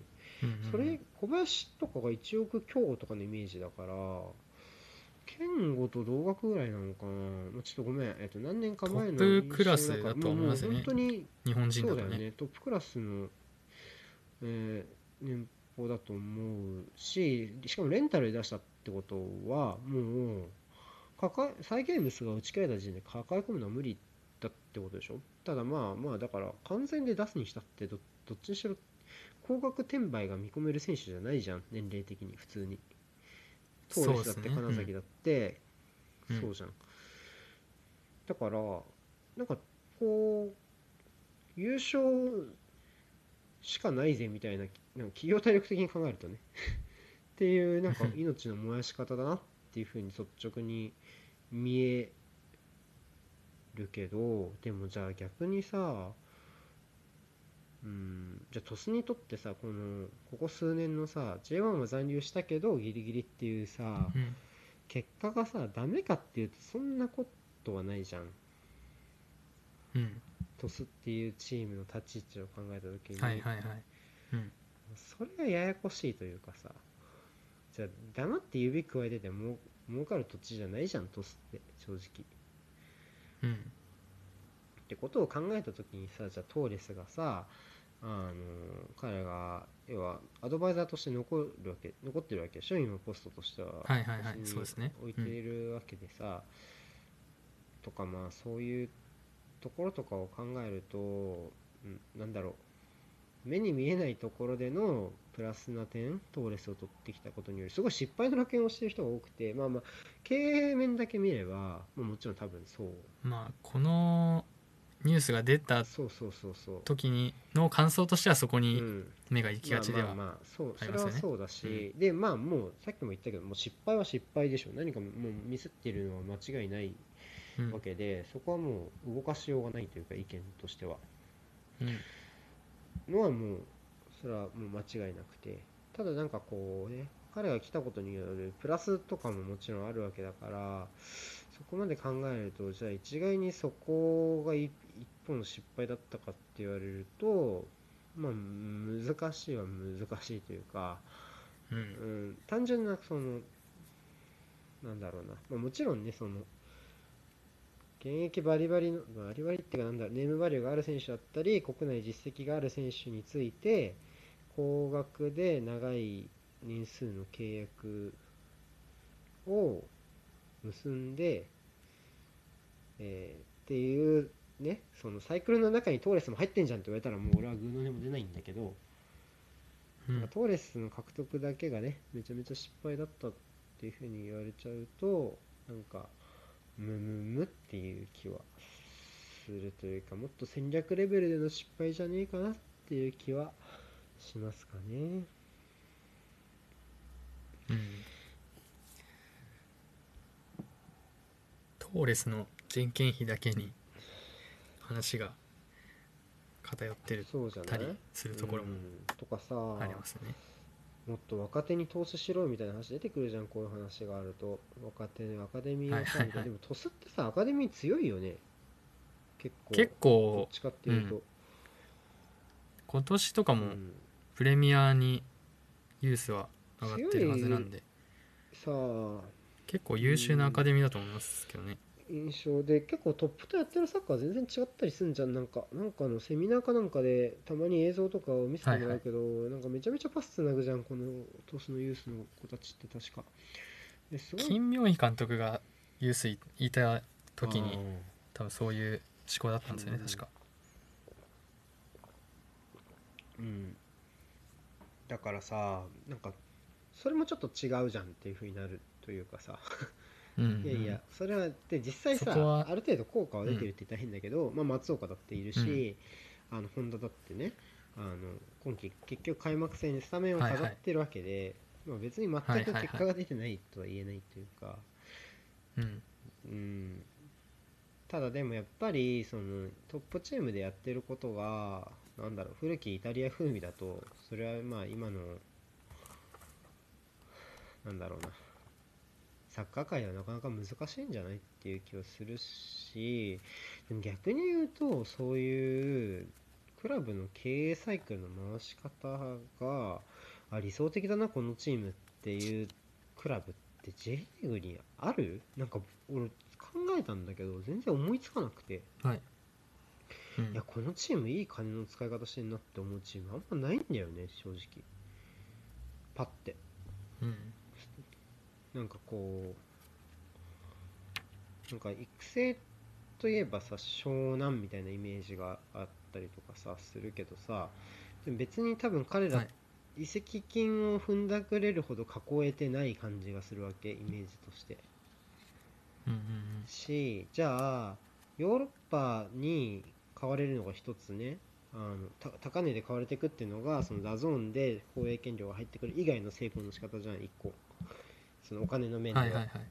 うん。そうですね。でそういう意味で考えるとガンバ大阪と鹿島でしょ？今一番か海外に買われているチーム選手がそうですねそうですね。うん。で彼らのチーム状況を見るとどっちかっていうとヒーヒーってない？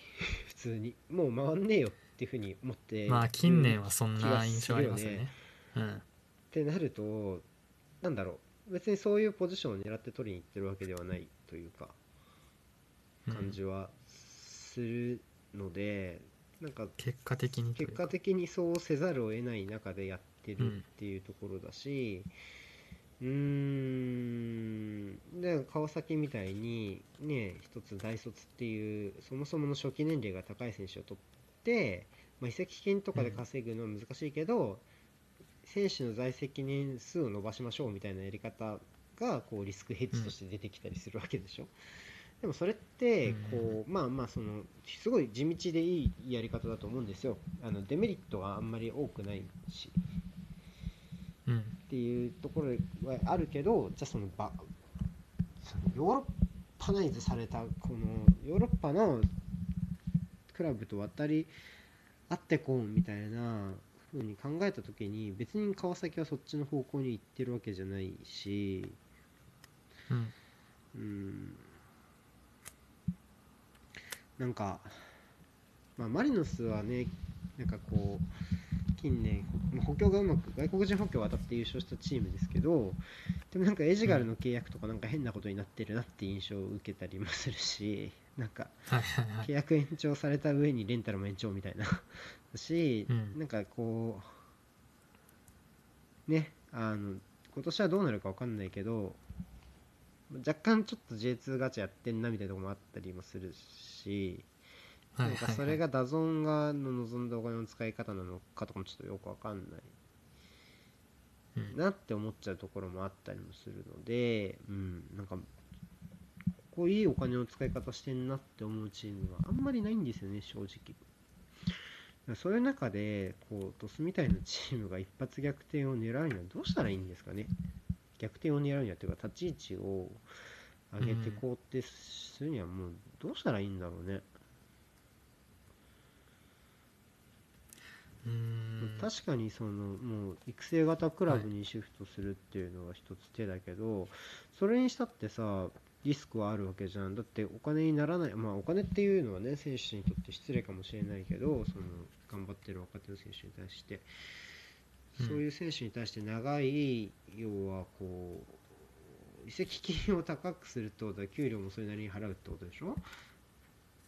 でうん。結局はそれを、まあうん。確かにそのえー完成したせ国内の選手とかその大物の外国人選手とかに、えー年俸高額な年俸でね払うよりは、まあ、低いだろうし勝ち筋はあるやり方ではあると思うけどそれだって結構リスキーはリスキーじゃないっていう気もしない？実際、どの選手がさいくらでいくらクラブにお金を残してくれるかなんて実際わかんないしさ。はいはいはい。でその分かんない段階でそんな何億とかの金のためにその一人の選手に多くの給料を払うかって言われても結構それもそれでさユースって堅実なようにも見えてさ外国に売るっていうことがベースに要は世界に羽ばたく選手を育てていくってことを考えたら結構リスキーな面もあったりしない？トップチームのねにどこまで使うんだとかもあるだろうしガンバみたいに。はいはいはい。うん。うん。なんかそう思うとじゃあどうしたらいいんだなんかこう、まあ、今回のトスのじ話は結構もう真っ赤っかで、まあ、い経営的にアウトっていうのはまあわかるけどじゃあどうしたらよかったんだろうねっていうと結構難しいものがあるっていう印象しか印象かな俺は。だってユース強いんだよここ、うん。若手が育ってないわけじゃないんだよだからさなんかアカデミー投資すればとかそういうのともちょっと違うだろうしさ。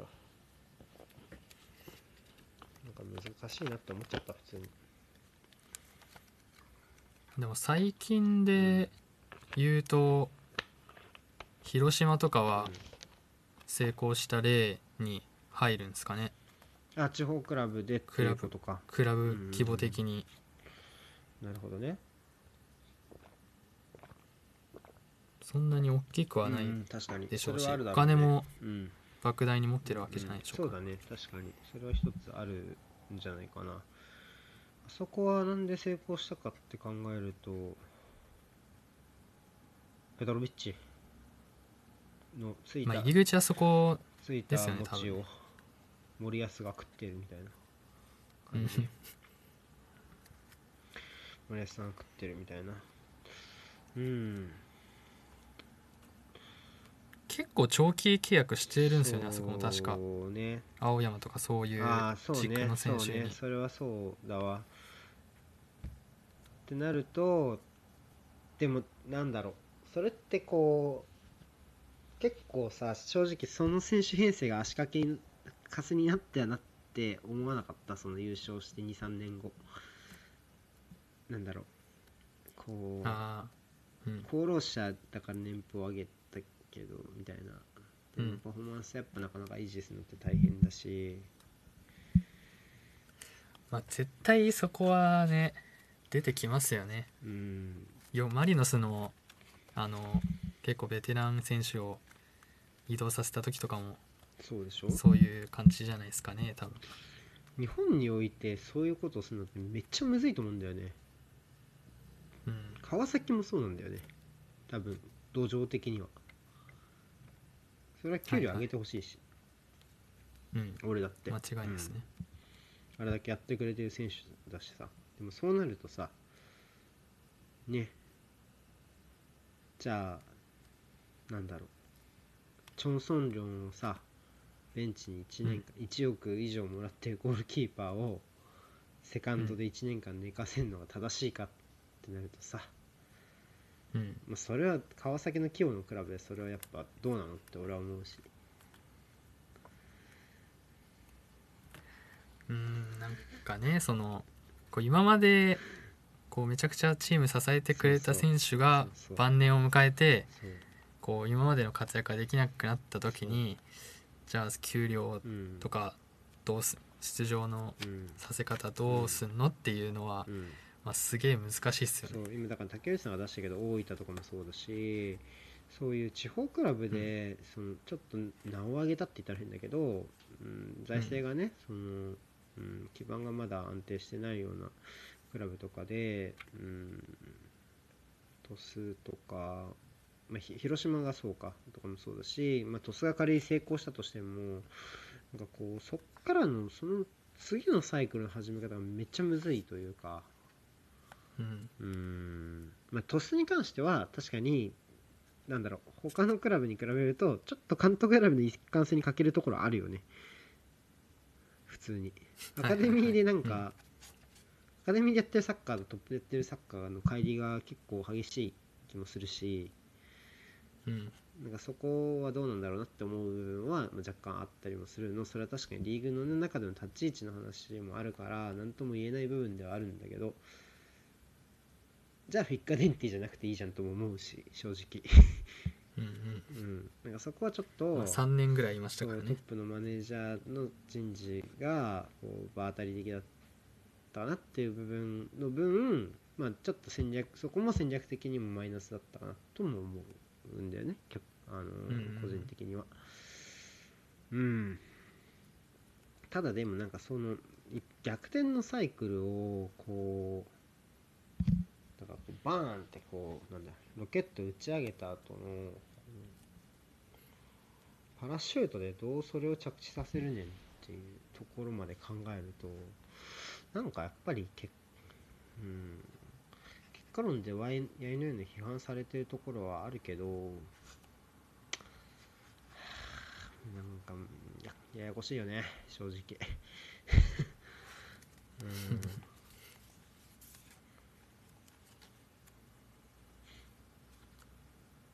うんうん。まあ鳥栖が去年うん。上位に行く可能性だってうん。なくはなかったでしょうから。うんまあね。そこでまあ仮にね上トップの方入ってきたらこの評価がどうだったのかっていうのもなんか多少変わるような。ただでもさ優勝しないとペイしないんだよ。多分これ。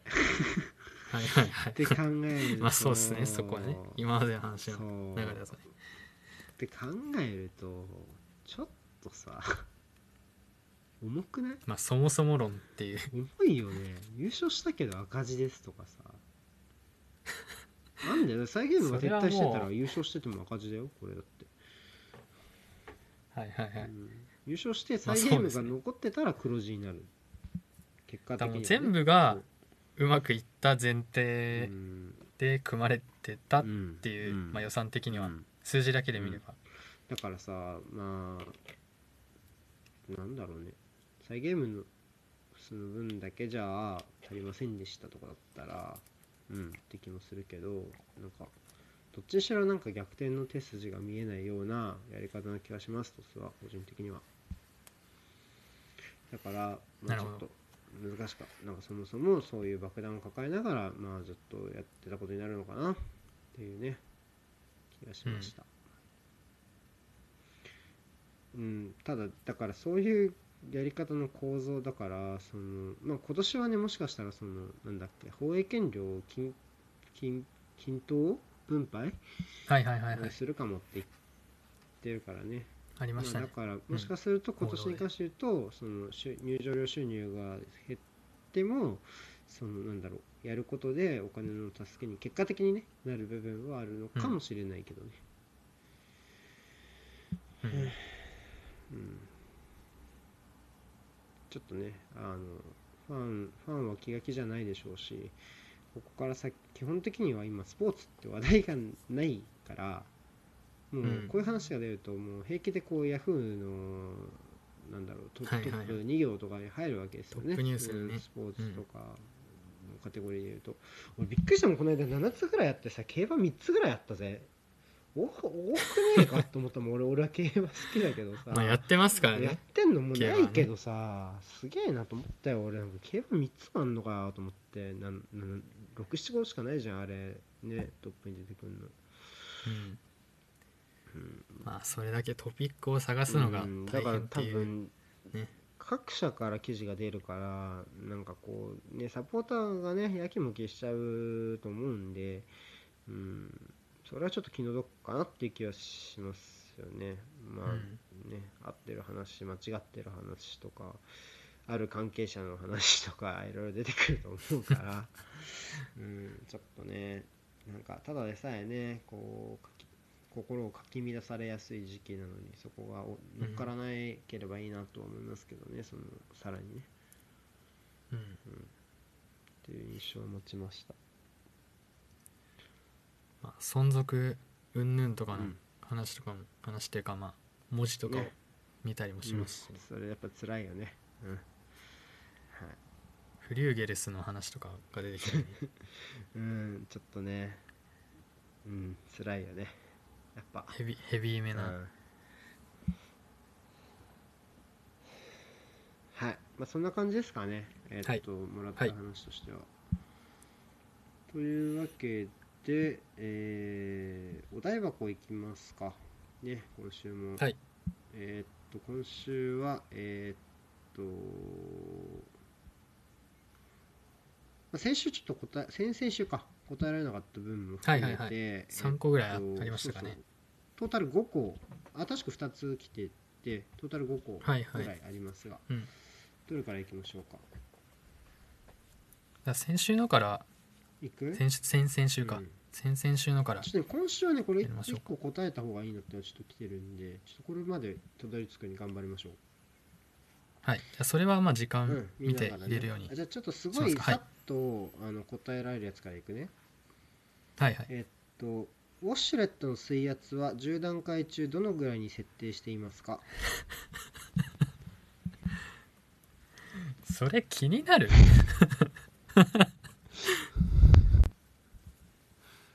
まずさ俺これもらって思ったんだけど、ウォシュレットってさ10段階もあんの、強度まあ 10, 10あるのは見たことないですけどイメージとしてってこと、はい。単純にそのどれぐらいのまあそういうことじゃゃないですかね多分、まあ、なんかトイレによって違うじゃないですか、うん。あのなんだひねりがついてるとかね。なんか大中小みたいな分け方だったりとか、うんうんまあ10段階で言うとって感じじゃないですかね。うんうんうん。うん多分。5だって獣さん。こうえー、どんぐらいなの？僕も4から6ぐらいかな。俺7いっちゃうな。7いっちゃう。えちょっとさこうお腹痛い時とかさちょっとこはいうはい。アシストに使わない、それはそれ使ったことないですよ僕。マジ？ちょっと、はい。もうひもうちょっともうちょっとこう その刺激をというか。そうっていう時。えこれマジ共感しない？誰も。あ僕はないですねそれ。マジ？うえんマジか。え誰か？えなんかそんな恥ずかしがらないで。あほらほらほらほらシュウさんシュウさん。来たよ。あーそうなん。だなんか結果的うにん。そういう時はありますね。その普通にもうちょっと使った時にそうなんかこうアシストになったみたいな時はありますけど、なるほね。自発的に使うアシストに使う時ないいなや俺さもうちょっと全然関係なくなっちゃうんだけどお腹めっちゃ弱いんだよね お腹ピーピー芸人そうなんだよ。お腹 PP 芸人さ。なんかさあのもうほこれは本当マジで10年ぐらい前から思ってるんだけどあのさ、はいはい。あのもうさもし目の前にさその女性が現れてさある女性が、うん。はい。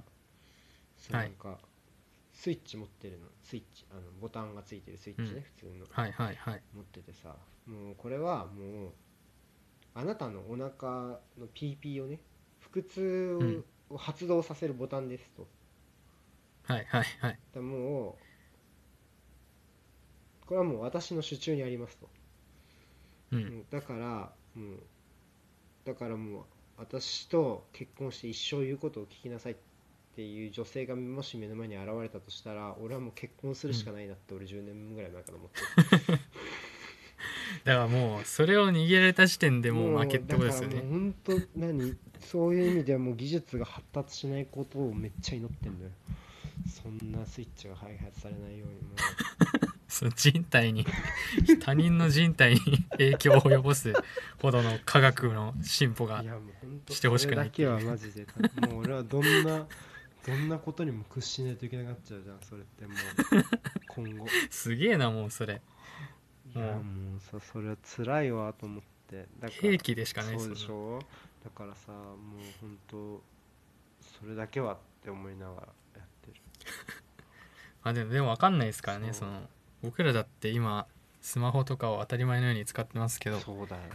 10年15年前ぐらいはそんなの想像できなかったわけですから。そういうさなんかこうなんだろうテロ兵器みたいなのが出てきちゃったらもう恐ろしいよ本当にもうお腹が痛くなる電波みたいなのさ流せもう耐えられないんだお腹痛いのにはもう俺も。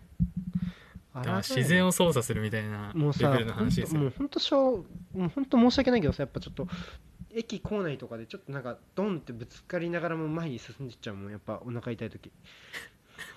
ああのあれなんですかね。たまにいるじゃないですか。あのめっちゃぶつかりまくってくそうる人俺あれ俺なんだよごめん。それ。ほんとそれは あれみんなお腹痛い人なそう、うん、俺なのよ、うん。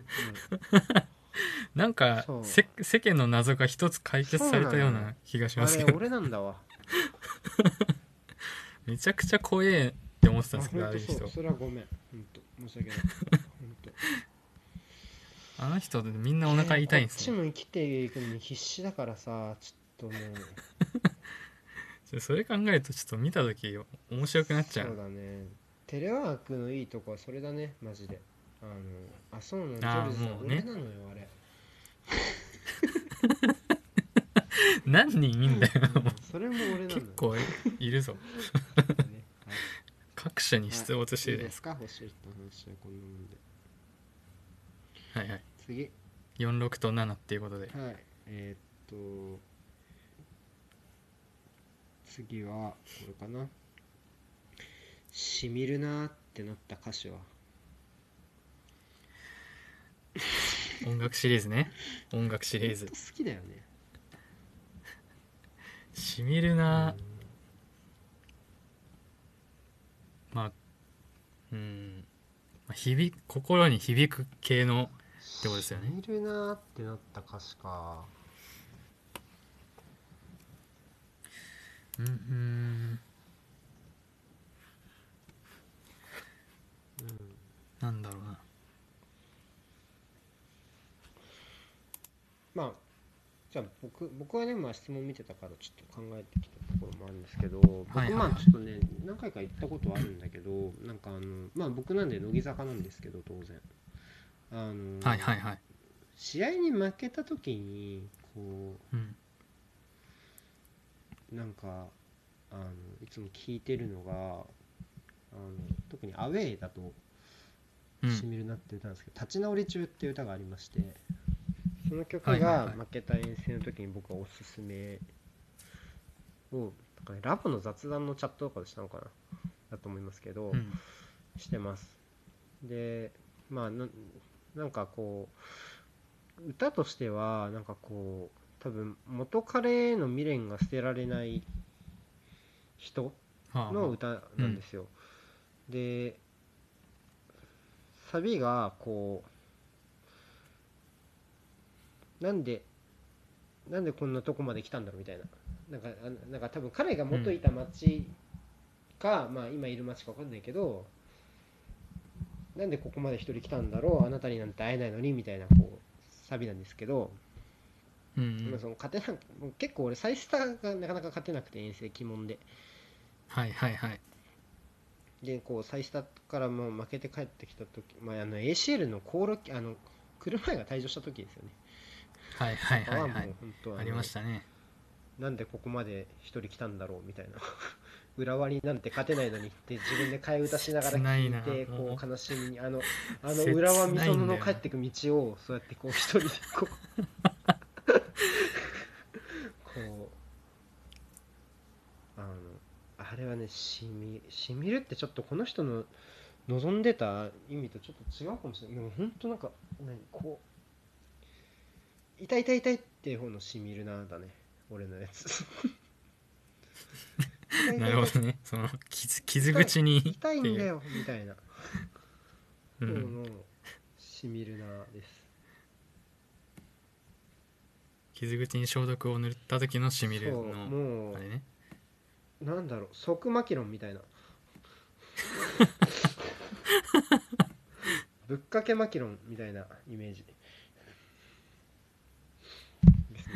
な なんかしみるのベクトルがね今言いましたけどなんか多分違う気がする違うよね。違う。多分違う。もっといい意味でだよね多分。うんなんかこうなんグかあるかな？ッとくるみたいなグッとくる歌詞。感じですかね。乃木坂はいい歌詞多いからなでもちょっと今パッて言われて思いつかないんだよね。いい歌詞か。うん。うん。ガチャさんはどうですか？しみる？しみるな、うん歌詞歌詞か。歌詞ってピンポイントで言われるとあれですけど。難しいよね。これね、うん。考えたけど難しいのよ。僕あの歌詞じゃないんですけどもともとうん。高校球児で,、うん。で甲子園とかもすげえ好きで見るんですけど、うん。ネット甲子園あるじゃないですか。うん。あのあれとかう、ん。もうあの自分が経験したことのなぞりみたいなうんところがあるんで、うん。こうなんていうかグッときちゃううん。ところがあるんですけどうん。こう最後のその年の最終回に、うん。そのネット甲子園のテーマにうん。載せてその年のうんなんかダイジェストみたいなうんうん。映像あったりするの分かります、はいはいあるね。なんかあれとかすげえなんかグッときちゃうから、ネット甲子園の曲はすごい勝手になんかその映像なくても響いちゃうみたいなのは結構あります。うん。あれだね。だからさ俺も今ちょっともう一回考え直して思ったんだけど、うん。なんだろうこう歌詞単独っていうよりはこう場面とセットみたいな感じしない？まあそうっすね。なんか何かこうシンクロする。そうなんだよね。なんかこうシンクロしてだよね。だから今の話もそうだよね。だからその まあまあそうっすね。うん。に加えてさらにその過去のっていうのもそうだし。でもう一回こう「しみるな」を考え直してみたらやっぱりこうメンバーが卒業するらへんの歌とかはやっぱしみるな。まあ俺西野七瀬推しだなんですけど、はいはいはい。西野七瀬の卒業コンサートの時とかはあのー羽の記憶」っていう歌があるんですけどうん。あのーそれはなんかまあちょっとつサビの振りがこうなんかこうと鳥鳥っぽい振りがあるんですけどあのー鳥っぽい。鳥っぽいこう鳥が羽ばたくような振りがあるんですよ、うん。サビのはいはいはいはい。ところででまあ卒業だしで結構その時衣装が一人一人だけまあスペシャルというか、まあ、ちょっとと鳥っぽい衣装だったんですよ、うん。て天使っぽいっていうか、まあその羽がねあ実際にある羽ばたく衣装でようなそうそうそう。といううでその場面の前でこうなんかこうなんだろう高山和美っていう西野七瀬の仲いいメンバーが、あのはいはい。その前前だと思うんですけど多分。ちょっと前後関係あやふやなんですけどそのなあちゃんなあちゃんがその、もう本当はめちゃめちゃ止め止めてたんですよ。西野七瀬を卒業してほしくないってめっちゃ言ったんですってその卒業を発表する前に。うん。ややっぱまだいてよとか言ったんですけど、うんうんうん。なんかこうやっぱりその日のそのオープニングからのパフォーマンスを見て、うん。こう大きく羽ばたいていくんだからこうそれをこう止めちゃダメなんだな私がっていうことをもう一回なんかこう思った。本当は止めたいけどっていうのをむしろ聞いてそれを見たからなんかちょっとそこもこう重なっちゃってやっぱりこう羽の曲って別にその西野七瀬フィーチャーの歌じゃないんですけど実はい。やっぱりそのライブの一場面とオーバーラップしてなんかこういつまでも残っちゃうみたいなのありますね。その羽羽の記憶を聞いたらっていうのはうんうんうん。あったりするんでやっぱりこう思い出とセットじゃない？思い出とかエピソードとかそうそうっすね。そう思います。うん、歌詞だけでってなかなかないんじゃねえかな。ある？なんかあでもなんか書いてあるよ。あでも傷跡に塩を塗り込むタイプの方来ちゃった。ちょっと次は そっちのしみるね。うんそっちのちょっと痛みを伴う方の。プロミス・ザ・スターだって。なんかそれはあの聞いたことある。なんですか？なんか有名なやつうんですよね。鹿島ありさんがいないから。うんちょっと。専門の。専門なんか家ビッシュの中でも結構き聞いたことある曲だった気がします。あマジ？でも全然あの弱いのよバックは。僕もあんま分かんないですけど。聞いたことはあるぐらいの。うんなんかマジほんとなんかなんかライブとか見てるとそんなのの連続だからマジほんと最近めっちゃ思うもんそのなんかあこれツイートするか悩んで結局ツイートしたかしてないか覚えてないんだけどはい。マジこうライブ映像をさこううん。見見ながらさなんか俺の話を聞いてくれそうなそういうことに興味があって俺の話を聞いてくれそうな人にさこうこういう場面なんですよってずっと言ってたいなと思うの獣さんとかさ夏美ちゃんとかにさ 延そのさこうもうあこのこの場面こう実はこうでみたいなことを背景を込みでこのシーンの良さみたいな。そうそうまあエルツさんとかとね普通に喋ってもうんうん。もちろんいいんだけど、これこうなんだよって言うとあの二人聞き上手だからさあの二人。はいはいはいはい。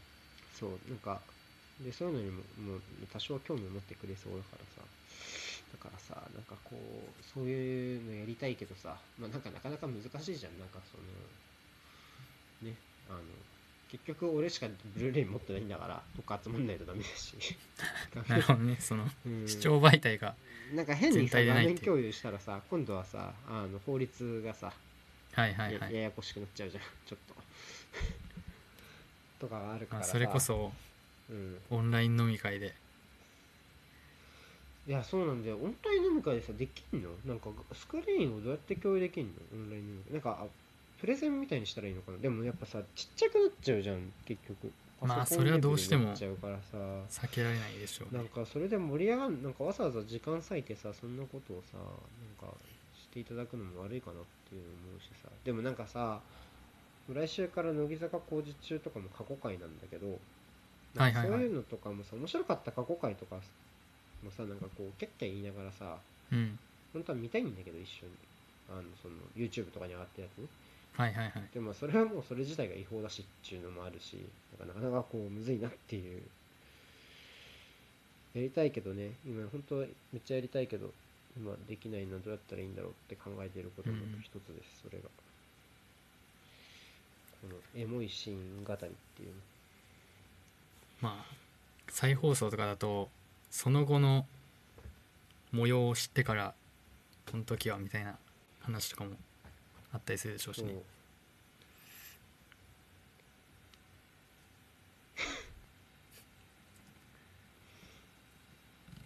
それはさ北野日向子がちょっと上に行って送れよ。上に行ってちょっとなんか何枚か流してくんね。もう俺らの付き合いじゃん。もうこの長いことキャストこのちゃんとファンとメンバーのね。あのうん。いやそれは良くないのは知ってるよ。そのねファンとメンバーのそういう私的なつながりっていうのはもちろん良くないんだけど、そこはなんとかこう一見案じてくれないか。本当に。まあ中の人としてうん。一仕事ちょっとそこはさは取り計らってくれねえかな。無理かね。うん。中の人だからさ本当にちょっとそこはちょっとね一工夫二工夫やればいいと思うんだ俺。ダメかな。はい。はい。いいですかね。あそう。あちょっと一個全然いいよいいよいいよ。あの再放送関連のうん。話でなんか最近思ったんですけどうん。このまあそろそろこの収録したあのが、まあ、3月何日とか出るじゃないですか、うんあれも多分もうそろそろ無理というかあの、うんうんそうね。多分収録自体ができない時期に入ってきたのがかぶってくる時期だと思うんですけど、うんまあ、乃木坂工事中とかだと、まあ、来週から再放送うんだったりとか、傑作選ね。うん。はいはい。そうそれで、まあ、いろんなバラエティーとかって、うん。まあ、多分面白かった回っていくつかあると思うんでうん。そういうのできると思うんですけどうん僕アメトークどうすんだろうってすげえ思ってその時に、ああなるほどね。ややこいね、はいはい。そでも別に映しまあねちょっとや情報が増えちゃうんだよね。別に映してもいいんだろうけどなんかそっちに気がいっちゃうしね、ううん。確かにどうんだろうねそれ。そう映しまずそう別に出してもいいのかっていうのもあるし出すならどうすんだっていうのもあるしあ出して契約がちげえのか。契約が変わってんのか。もしかすると過去の映像とかの契約が吉本にない可能性があるのかもしかすると。ああそういうのもあるか。いやそうこの間さお笑い向上委員会見てたんだけどさんまの、はいはい。はいはいはい。あれもさ TKO の木下の話めっちゃすんだけどさ、うん。映像が流れないんよね。映像が流れるんだけど木下が出てないわけあーんかさなるほどね。ななんかさなんかなんか単にその放送上なんかこう刺激が強いじゃないけどさちょっとまあうん少ない方がいいかなって演出なのか、まあ、ふざけてるのかわかんかそれともそういう権利関係なのかどっちなんやろうなちょっと思ったりするわ。確かにあれ絵使いますもんね。うん。絵使うよねあれ。うん。工場委員会も。そうですね。ね。言われてみれば。まあ、だから何何個かやるんじゃない？その傑作選って言ってもその一つじゃなくてそれでこう宮迫さんがいないようにつなぐんじゃない？編集してはい。それもなんか変変大な作り方するんじゃない？そのなんかこうなんだろう。例えばこう食べ物シリーズ博多大吉がいつも出てくるみたいはいはいはいはい。なあ花丸か花丸がいつも出てくるみたいな。とかなんかそういうくくりにして何回かを1回としてこううんうん。なんかこう単純にそれを再放送するんじゃなくてこう誰々が似たくくりをつなげてとかそうそうそうそう。人でつなぐとか。そうそうそうそう。とかそういう編集の仕方するんじゃないかな普通に。なるほど。っていう予想。っていうのをふと思いました。ね。りょうくんあとちょっとで復帰だったのにロンハー的に でじゃだんだん近づいてくるっていう。だんだん近づいてくるやってるね。あれ面白いんだけどねあのメメモのやつ。あれあれでもなあれ逆になんかむずいっすよね大喜利っぽい感じで。むずいむずい大喜利になっちゃう。うん。ちょっと面白かったあれ。うん、うん、はい。じゃあ次はい。いきますか。はい。そろそろ。そんなところで。どっちにしようかなじゃあ一旦今週のやついきますはいはいはい。これねすごい長いんですよ。ちょっとちゃんと聞いてくださいね。はいはい。うん。はいいいですか？はい。えっと、えーお二人に折り入ってそご相談があります。私は現在彼女と同棲中の、えー身なのですが、えー一つ彼女に対しての悩みがあります。ちょっと待ってね先に打っちゃおうかな結構真面目なやつかなこれは。いや真面目なんだか何なんだかよくわかんないんだよね。入りはなんかちゃんとな私は朝ごはんを食べなくてもいい。かっこ正確には起床後すぐには箸が進まない。かっこ閉じうん。タイプの人なのですが、はい彼女はほぼ毎朝朝食を作ってくれます。うん。朝は食べないから作らない食べれないから作らなくて大丈夫だよと言っても1人分作るのは逆に面倒くさいからと言って作ってくれるのですその気持ちはありがたいのですが結局その朝食は夜に食べることがほとんどというのが現状です。たとえしかし例えばスパニッシュオムレツ。スパニッシュオムレツというザ朝食を夜に食べたいと強く思うことはできないのです。夜は夜でがっつり食べたい。朝食は朝に食べるメニューで構成されているため夜の腹の足しにはしたくないのが正直なところなのです。彼女の善意を否定したくない気持ちはありますし自分がわがままを言っていることは分かっています。ですがもし平和的に解決の道があるのならご教授願えませんでしょうか？すげえ難しいな。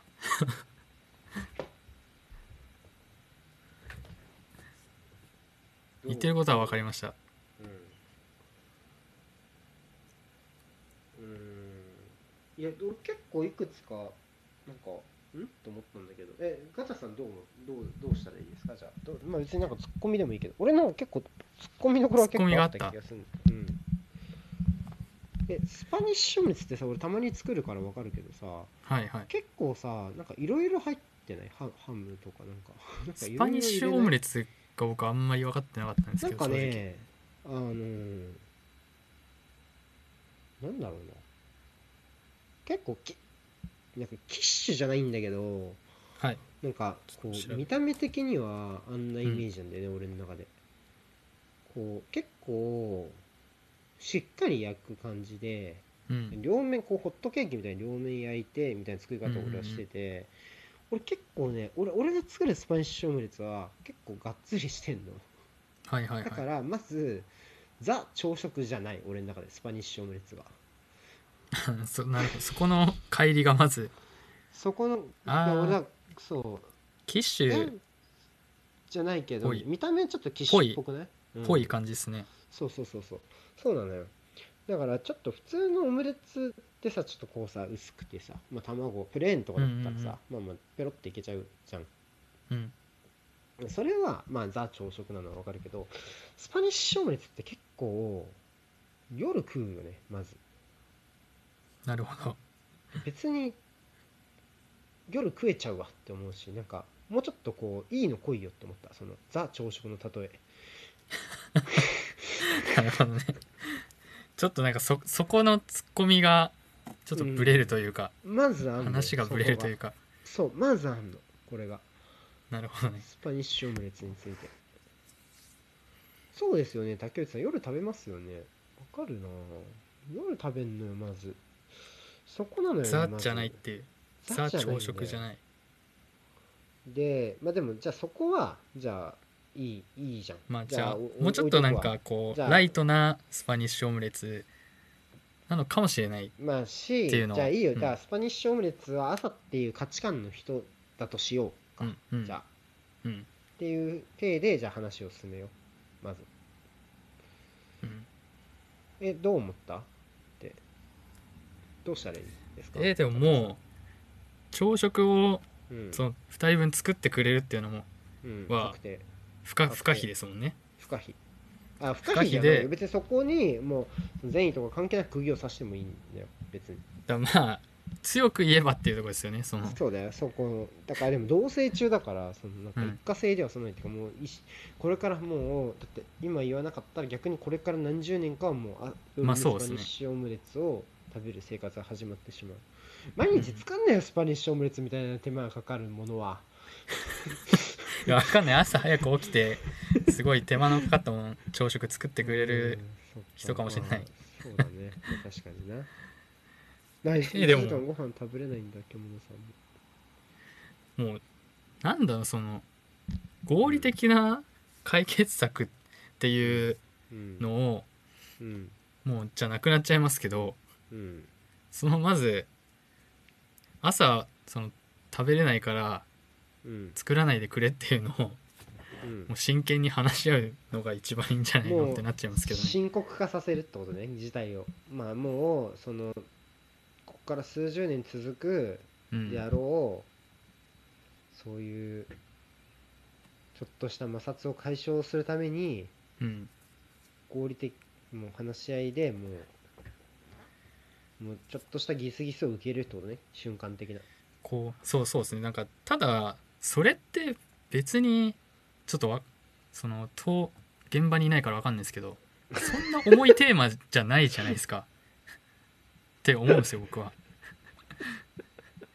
私はどうしても2人分作んなきゃいけないっていう確固たる意思はないと思うんで多分まあそうね。でも作った方が楽っていうのはあるんでしょそうね。でもスパニッシュオムレツねあの一人半分の量作るの難しいんだよね。フライパンにこう敷き詰めるからさ。スパニッシュオムレツで言ったらそうかもしれないですけど。スパニッシュオムレツはむずいのよちょっとこれがまた。まあまあまあそう。メニュー的にそういうのはある可能性はねうん。もちろんありますよね。うん。うん。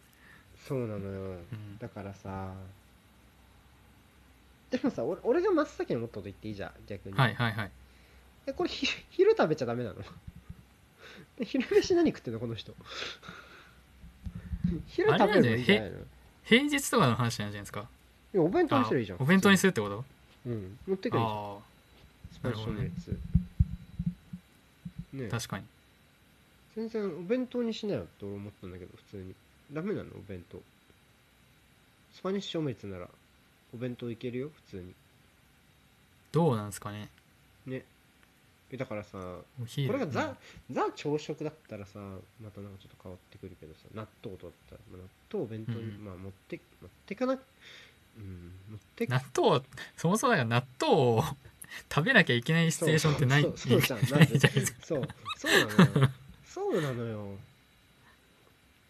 納だから豆さそのめんどくさいから2人分作ったとかないですから。朝ねからさ、2人分作っても同じだからっていう。だからスパニッシュオムレツは俺は確かに2人分作っても1人分作っても同じものだと思うのね、そういう料理もね料理としては、けど、ろんありますよね。なんかそんなに朝作るもので 1, 人人分作るのも2人分作るのも同じだからって料理ってそんなあるって思うの。ザ朝食で。まあ夕食とかだとね。そうそう。夕食の残りなの分かるじゃん全然、うんでもさななんだろう。あのなくない？焼き魚とかさ納豆とかさ目玉焼きとかさ全然、うん。トーストとかさもう全然もうインディビジュアルな 飯ばっかじゃない？まあ確かに。でしょ、まあ。それぞれすごい分断されてるさ、うん飯やんほぼまあ一人分としてね、うん。作るというかそうでしょ個数が割と決まってるものが多いですかね、ん。でしょ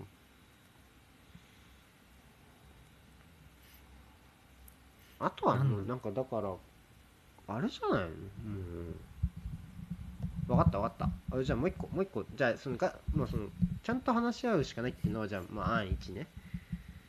で、うん。お昼に食べたらが案2だとしたらじゃあ案3ちょっと俺出していい？はいはいはい。え前の日の夜に朝飯を作ればいいんじゃないの？自分で。向こうの。前の日の夜に？に向向こうの？こうの朝ごはんを作ってあげたらいいんじゃないの？君が。前の日の夜に向こうの？男があー。女の朝飯を一人分準備すればいいんじゃないの？一人分。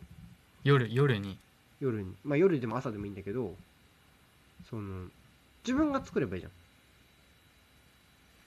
自分は食べないけど相手の分をそ作ってあげるっていう。別にいいでしょそれは。なるほどね。うん。料理苦手系男子かもしれないですけど。もううるせえよそれだったらもう。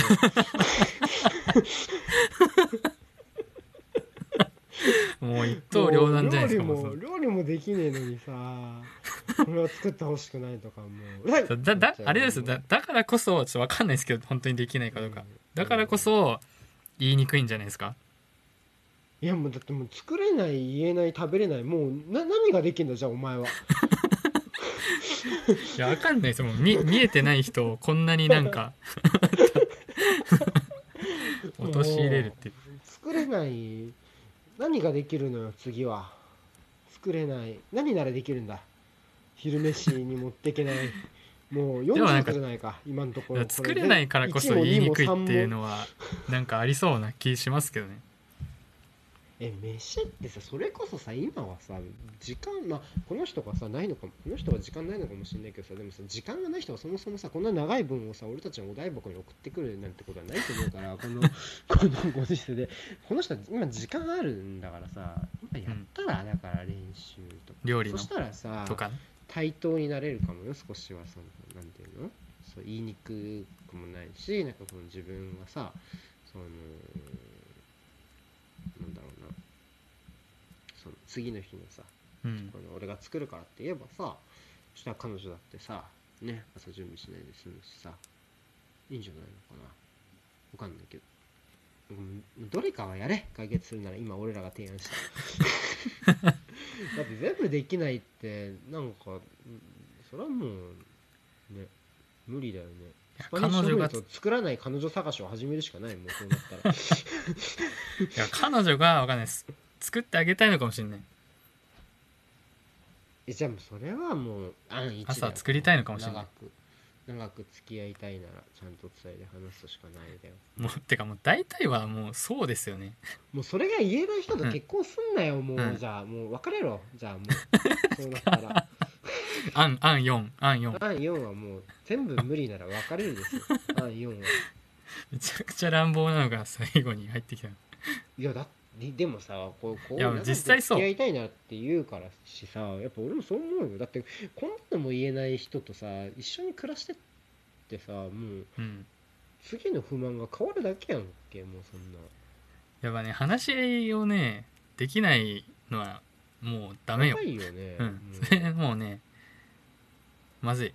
続かないそれは。うもうだからそれはもうもうこの案3までで解決しないんだったらもうもうちょっとまあコロナが落ち着いたらだな。ちょっと今はちょっとお互いいた方がいいと思うから。そのでもコロナ離婚とかもあるのか。だからこうああね。結構いいギスギスするのかもしれない、ます逆に。一緒にいる時間が長すぎると、うん。みたいなところとかね。だからさあったりします飯飯じゃ作れないならさ別に掃除とかやればいいやん。掃除とかさその洗濯とか他の家事とかさ彼女とさ言いにくいとかだったらさ。そしたらさ でそこやってないととは分かんないですからね。いやわかんないけどタイトなんか言いにくいとかだはいはいはい理由がそのなんだろう作ってもらったあまあ自分がやってないからみたいな。だったら、うん。なんかその他のことをやればいいやん。もしそうだとしたらね。そう。もしそうだとしたら。すっごい真剣だよ俺ら。なんでこんな真剣にこんな？すごいできない方向に導いてますけどね勝手に。確かになまああか俺ん。それその分だけじゃ読み取れないことはたくさんありますからね。そうだな。これだけ丁寧にさいろいろ書いてくれてるのにさ全然俺らの思ってる彼が想定してるのと違った方向のうん。答えになってるかもしれない大いにある。恐ろしいな、うん。まずだって俺第一歩からつまずいてんだもん。スパニッシュオムレツは夜食えるから俺こんな短時間でスパニッシュオムレツっていうワード出てくることなかなかないですよ。ないよ。でスパニッシュオムレツのあの結構ずっしりしたものを朝飯的なものだっていうぐらいのワイルドな胃袋ならもうそれは朝飯を食えよ普通に。食べれないんですよだからそれが。なんでだよ。もうやんちゃすぎるだろ朝と夜でその胃袋の差が もう。ギャップがね朝と夜で差がやんちゃすぎんだわその胃袋のあれが。参考になりましたか？誰なんだろうねこれ。わかんないけど。すごいなんかリアルな珍しくリアリティのある質問がでしたけどね。うん。仲いい人なのかな？なんかこう。仲いい人だったらなんかこんなんか別れろよとか言ってすげえ申し訳ねえなって思うとさ仲良くなかったらさなんでそんなこと俺らに聞いてくるんだろうって思うし。さ こうひっそり隠れファンみたいなうんところの立ち位置の方なのかもしれない。俺らなんか表には出てこないけど聞いてくれてるみたいな。まあこんな感じになっちゃうけどね。もしその人生相談とか今後あればあのどしどしお待ちしてますんで。うん。ぜひ。そうわわ別れろってよりはちゃんとお話をしましょうっていう感じじゃないですかね。そうです。うんはい。はい。まあじゃあ今週はお題箱はそんな感じですかね。はいはい。ちょっと余っちゃったけど、またそれはあの空いた時期にやりましょう、ということで、はいはでちょっとあのー最後に告知なんですが、はいはいはい。えーっとまあ前回先週木曜日かな？にあのーねあのー、セーラの回で、えっと、スペシャルウィークをやったばっかりなんですが、はいちょっとプツプツしてるかなあ、本当？あ、やべ、ちょっと待って、開けない。このファイル。ちょっと待って。ちょっと今多分、パソコンいじってるからな気がする。これどうやったら画像保存できるんだあ、やべやべやべ。あちょちょっとあ後でごめんなさい。えっと、告知用の画像は別に出しますね。ごめんなさい。えっと、ツイートしますけど、えっと、次も、次回も実は5月分のスペシャルウィークはい会をやります、ゲスト会をやります。で、5月はい2日の土曜日ですね、土曜日の、えー22時からやろうかなと思ってて、はいえー今回は獣さんプロデュース会になります。はいで、えっと、ゲストが、えーっとね、えっと、これ結構すごい、またこのプロシリーズですよね。プロに来てもらっちゃった シリーズなんですが、はいはいはい。えっと、大宮アルディージャのスタジアム DJ のお仕事をされている高森浩二さんっていう方に来て、はい。いろいろお話を聞こうと思ってます。うん。えーなので、えっと、ちょっと僕らも、獣さんの紹介なんで完全に、ちょっと僕らもちょっとどういう質問をしようか、ちょっと今、あのーどういうふうに話が聞けるかっていうのも全然まだわかんないですし、まだちょっとコンタクトも取ってないんですが、うんあのーね、あの、プロシリーズなんだし、もう全然スタジアム DJ に僕、お話もしたことがないね、方なので、なかなかないですよね。聞けるのかめちゃめちゃ楽しみ関わる機会はね。で、まあ、プロデューサーのね、あのーこの、なんだ、人脈をね、感じさせるはいはいキャスティングですよね。完全にね完全にね完全にもうそこですよね感じさせるやつですよねえっとなのでえっとぜひ皆さんあのこの方にちょっと一応これリンクだけもらったやつかなこれれクリックできるかなあ、できるね。はい。この方です。で、えっと、もしこの方、もしってか、あの、このスタジアム DJ の方に聞いてみたいことがあれば、あの例によってお題箱を開けるので、あのーぜひあのいろんな質問を送っていただければと思います。あの土曜なんでちょっといつもと変則なんですが、あのーねちょっと僕らも緊張俺めっちゃ緊張するんだけど多分。そうですね。かなりねまたプロシリーズの中でも そうなんだかんだ絡みがないしまた違った。関わりがあった方だったらね、うん。あれだったけどちょっとなんかき緊張はしてるんですがこうあれマジのゲストうん。感が。本当なんかお台箱にあのあれだからね本当スパニッシュオムレツの話は書いてこないでね。ちょっと一旦一旦一旦ねそれはあの全然通常回で紹介するようだったらいいけどその高森さんはそのスパニッシュオムレツについてどう思いますかみたいな。聞きますか、あのー話とかは声のプロにやめよそれは。スパニッシュオムレツについて。いい声です。そのスパニッシュオムレツの話とかしてもらってもすげえ面白くししてくれそうだけどなでも、まあね確かにプロだから答えてるかもしれないけどなんかせっかくで時間もまあ限られてるから、そうですね。せっかくだからね。あほらねだからその限られてますから。えーっとなんかそのなんかこうちょっとこうスタジアム DJ に特化した話とか、まあ、全然ね、普段それだけなんだろうね普段他にどんなお仕事されてるんですかとかでもねいいだろうしあ俺それ気になるわ。あナックフラジオパーソナリティなんだ。へえね、試合の日にどういうふうにね、まあまあそれはね、もしかすると、その、なんだろう、その本、本編、本編で解決したのかもしれないけど、あ、スパニッシュオムレツも面白くしてくれる？んじゃあ、なんかこう、いいんじゃない？なんか、これで打線組んでください。ちょっとダメだな。ちゃ、ちゃ、ちゃ、ちゃんと、ちゃんとして。やっぱごめんごめん。まだわかんないから、俺が勝手に言っちゃダメだから。でも、いざとなったら俺は獣さんにすがるっていうふうに決めてるんで、あの、まあ、大丈夫です。はいはいはいはい、なんでちょっとあのね5月のスペシャル回にぜひ皆さん土曜の夜なんでどうだろう、うんまあでもみんな時間あるかなゴールデンウィークですけどあのお待ちしてますんであの、はい。ぜひ皆さんもぜひ。聞きに来ていただければとしくお願いします思いますね。あのぜひあの宣伝もねあのたくさんしていただければなと思います。この後ツイートに流すんであのはい。ちょっとあのはい。またね、えっと、それも拡散していただければなというふうに思います。何卒はい、よろしくお願いします。ちょっと緊張するね、僕は。ちょっといつもしますねちょっとねうん考えよう。本当にまじまじの初対面というかまじまじの初対面だね。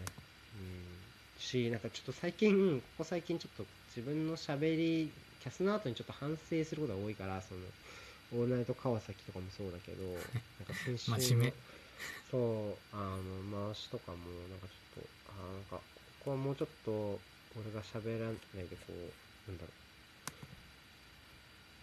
ちょっと弾けばよかったな、みたいなところもあって。あ、そっか、インスタ見たら斎藤優里との写真があったよ、だって。まあ、へー彼女は、斎藤優里はね、あのーレギュラー持ってるんで、あの、そう、ナックファイブナックファイブではいはいはいはいはい。あると思います。なるほどねいいな、羨ましい。そう、だからちょっと、準備しつつ、ちょっと緊張した感じになるやろうな。うん。ちょっと、喋りも頑張ろう。てか、お勉強させてもらおう、そういうところもって思いながら。そうですねうんすげえ勉強するところがたくさんありそうですね最近おしゃべやっぱい人がキャスに出てくることが多いから、なんか、うんちょっと自分もね、まあ、だらだら話すのも楽しいんだけど、獣バーとかみたいに。なんかこう、襟を正すときには、キリッとした面白さとねそうそう、受け手としても、もうこの間呼んでもらったゲストの時とかも、もうちょっとうまく答えられたのとかもあるからね、うんそういうところとかもね、あのうまく、せっかくね、あのいろんな人話を聞ける機会なので、はいはいはいそういう風にしていこうかなと思ってますから。ね。よろしくお願いします。はい緊張するけど。ぜひはい。よろしくお願いしますね。ということで、えーもう終わりの時間になりました。早いっすね早いね。楽しかったね、今日も。楽しかったですねいろんうんなくだらない話がうん たくさんあってウォシュレットもくだらなかったな。スパニッシュのやつもあったな。はい じゃあ、ありがとうございましたせ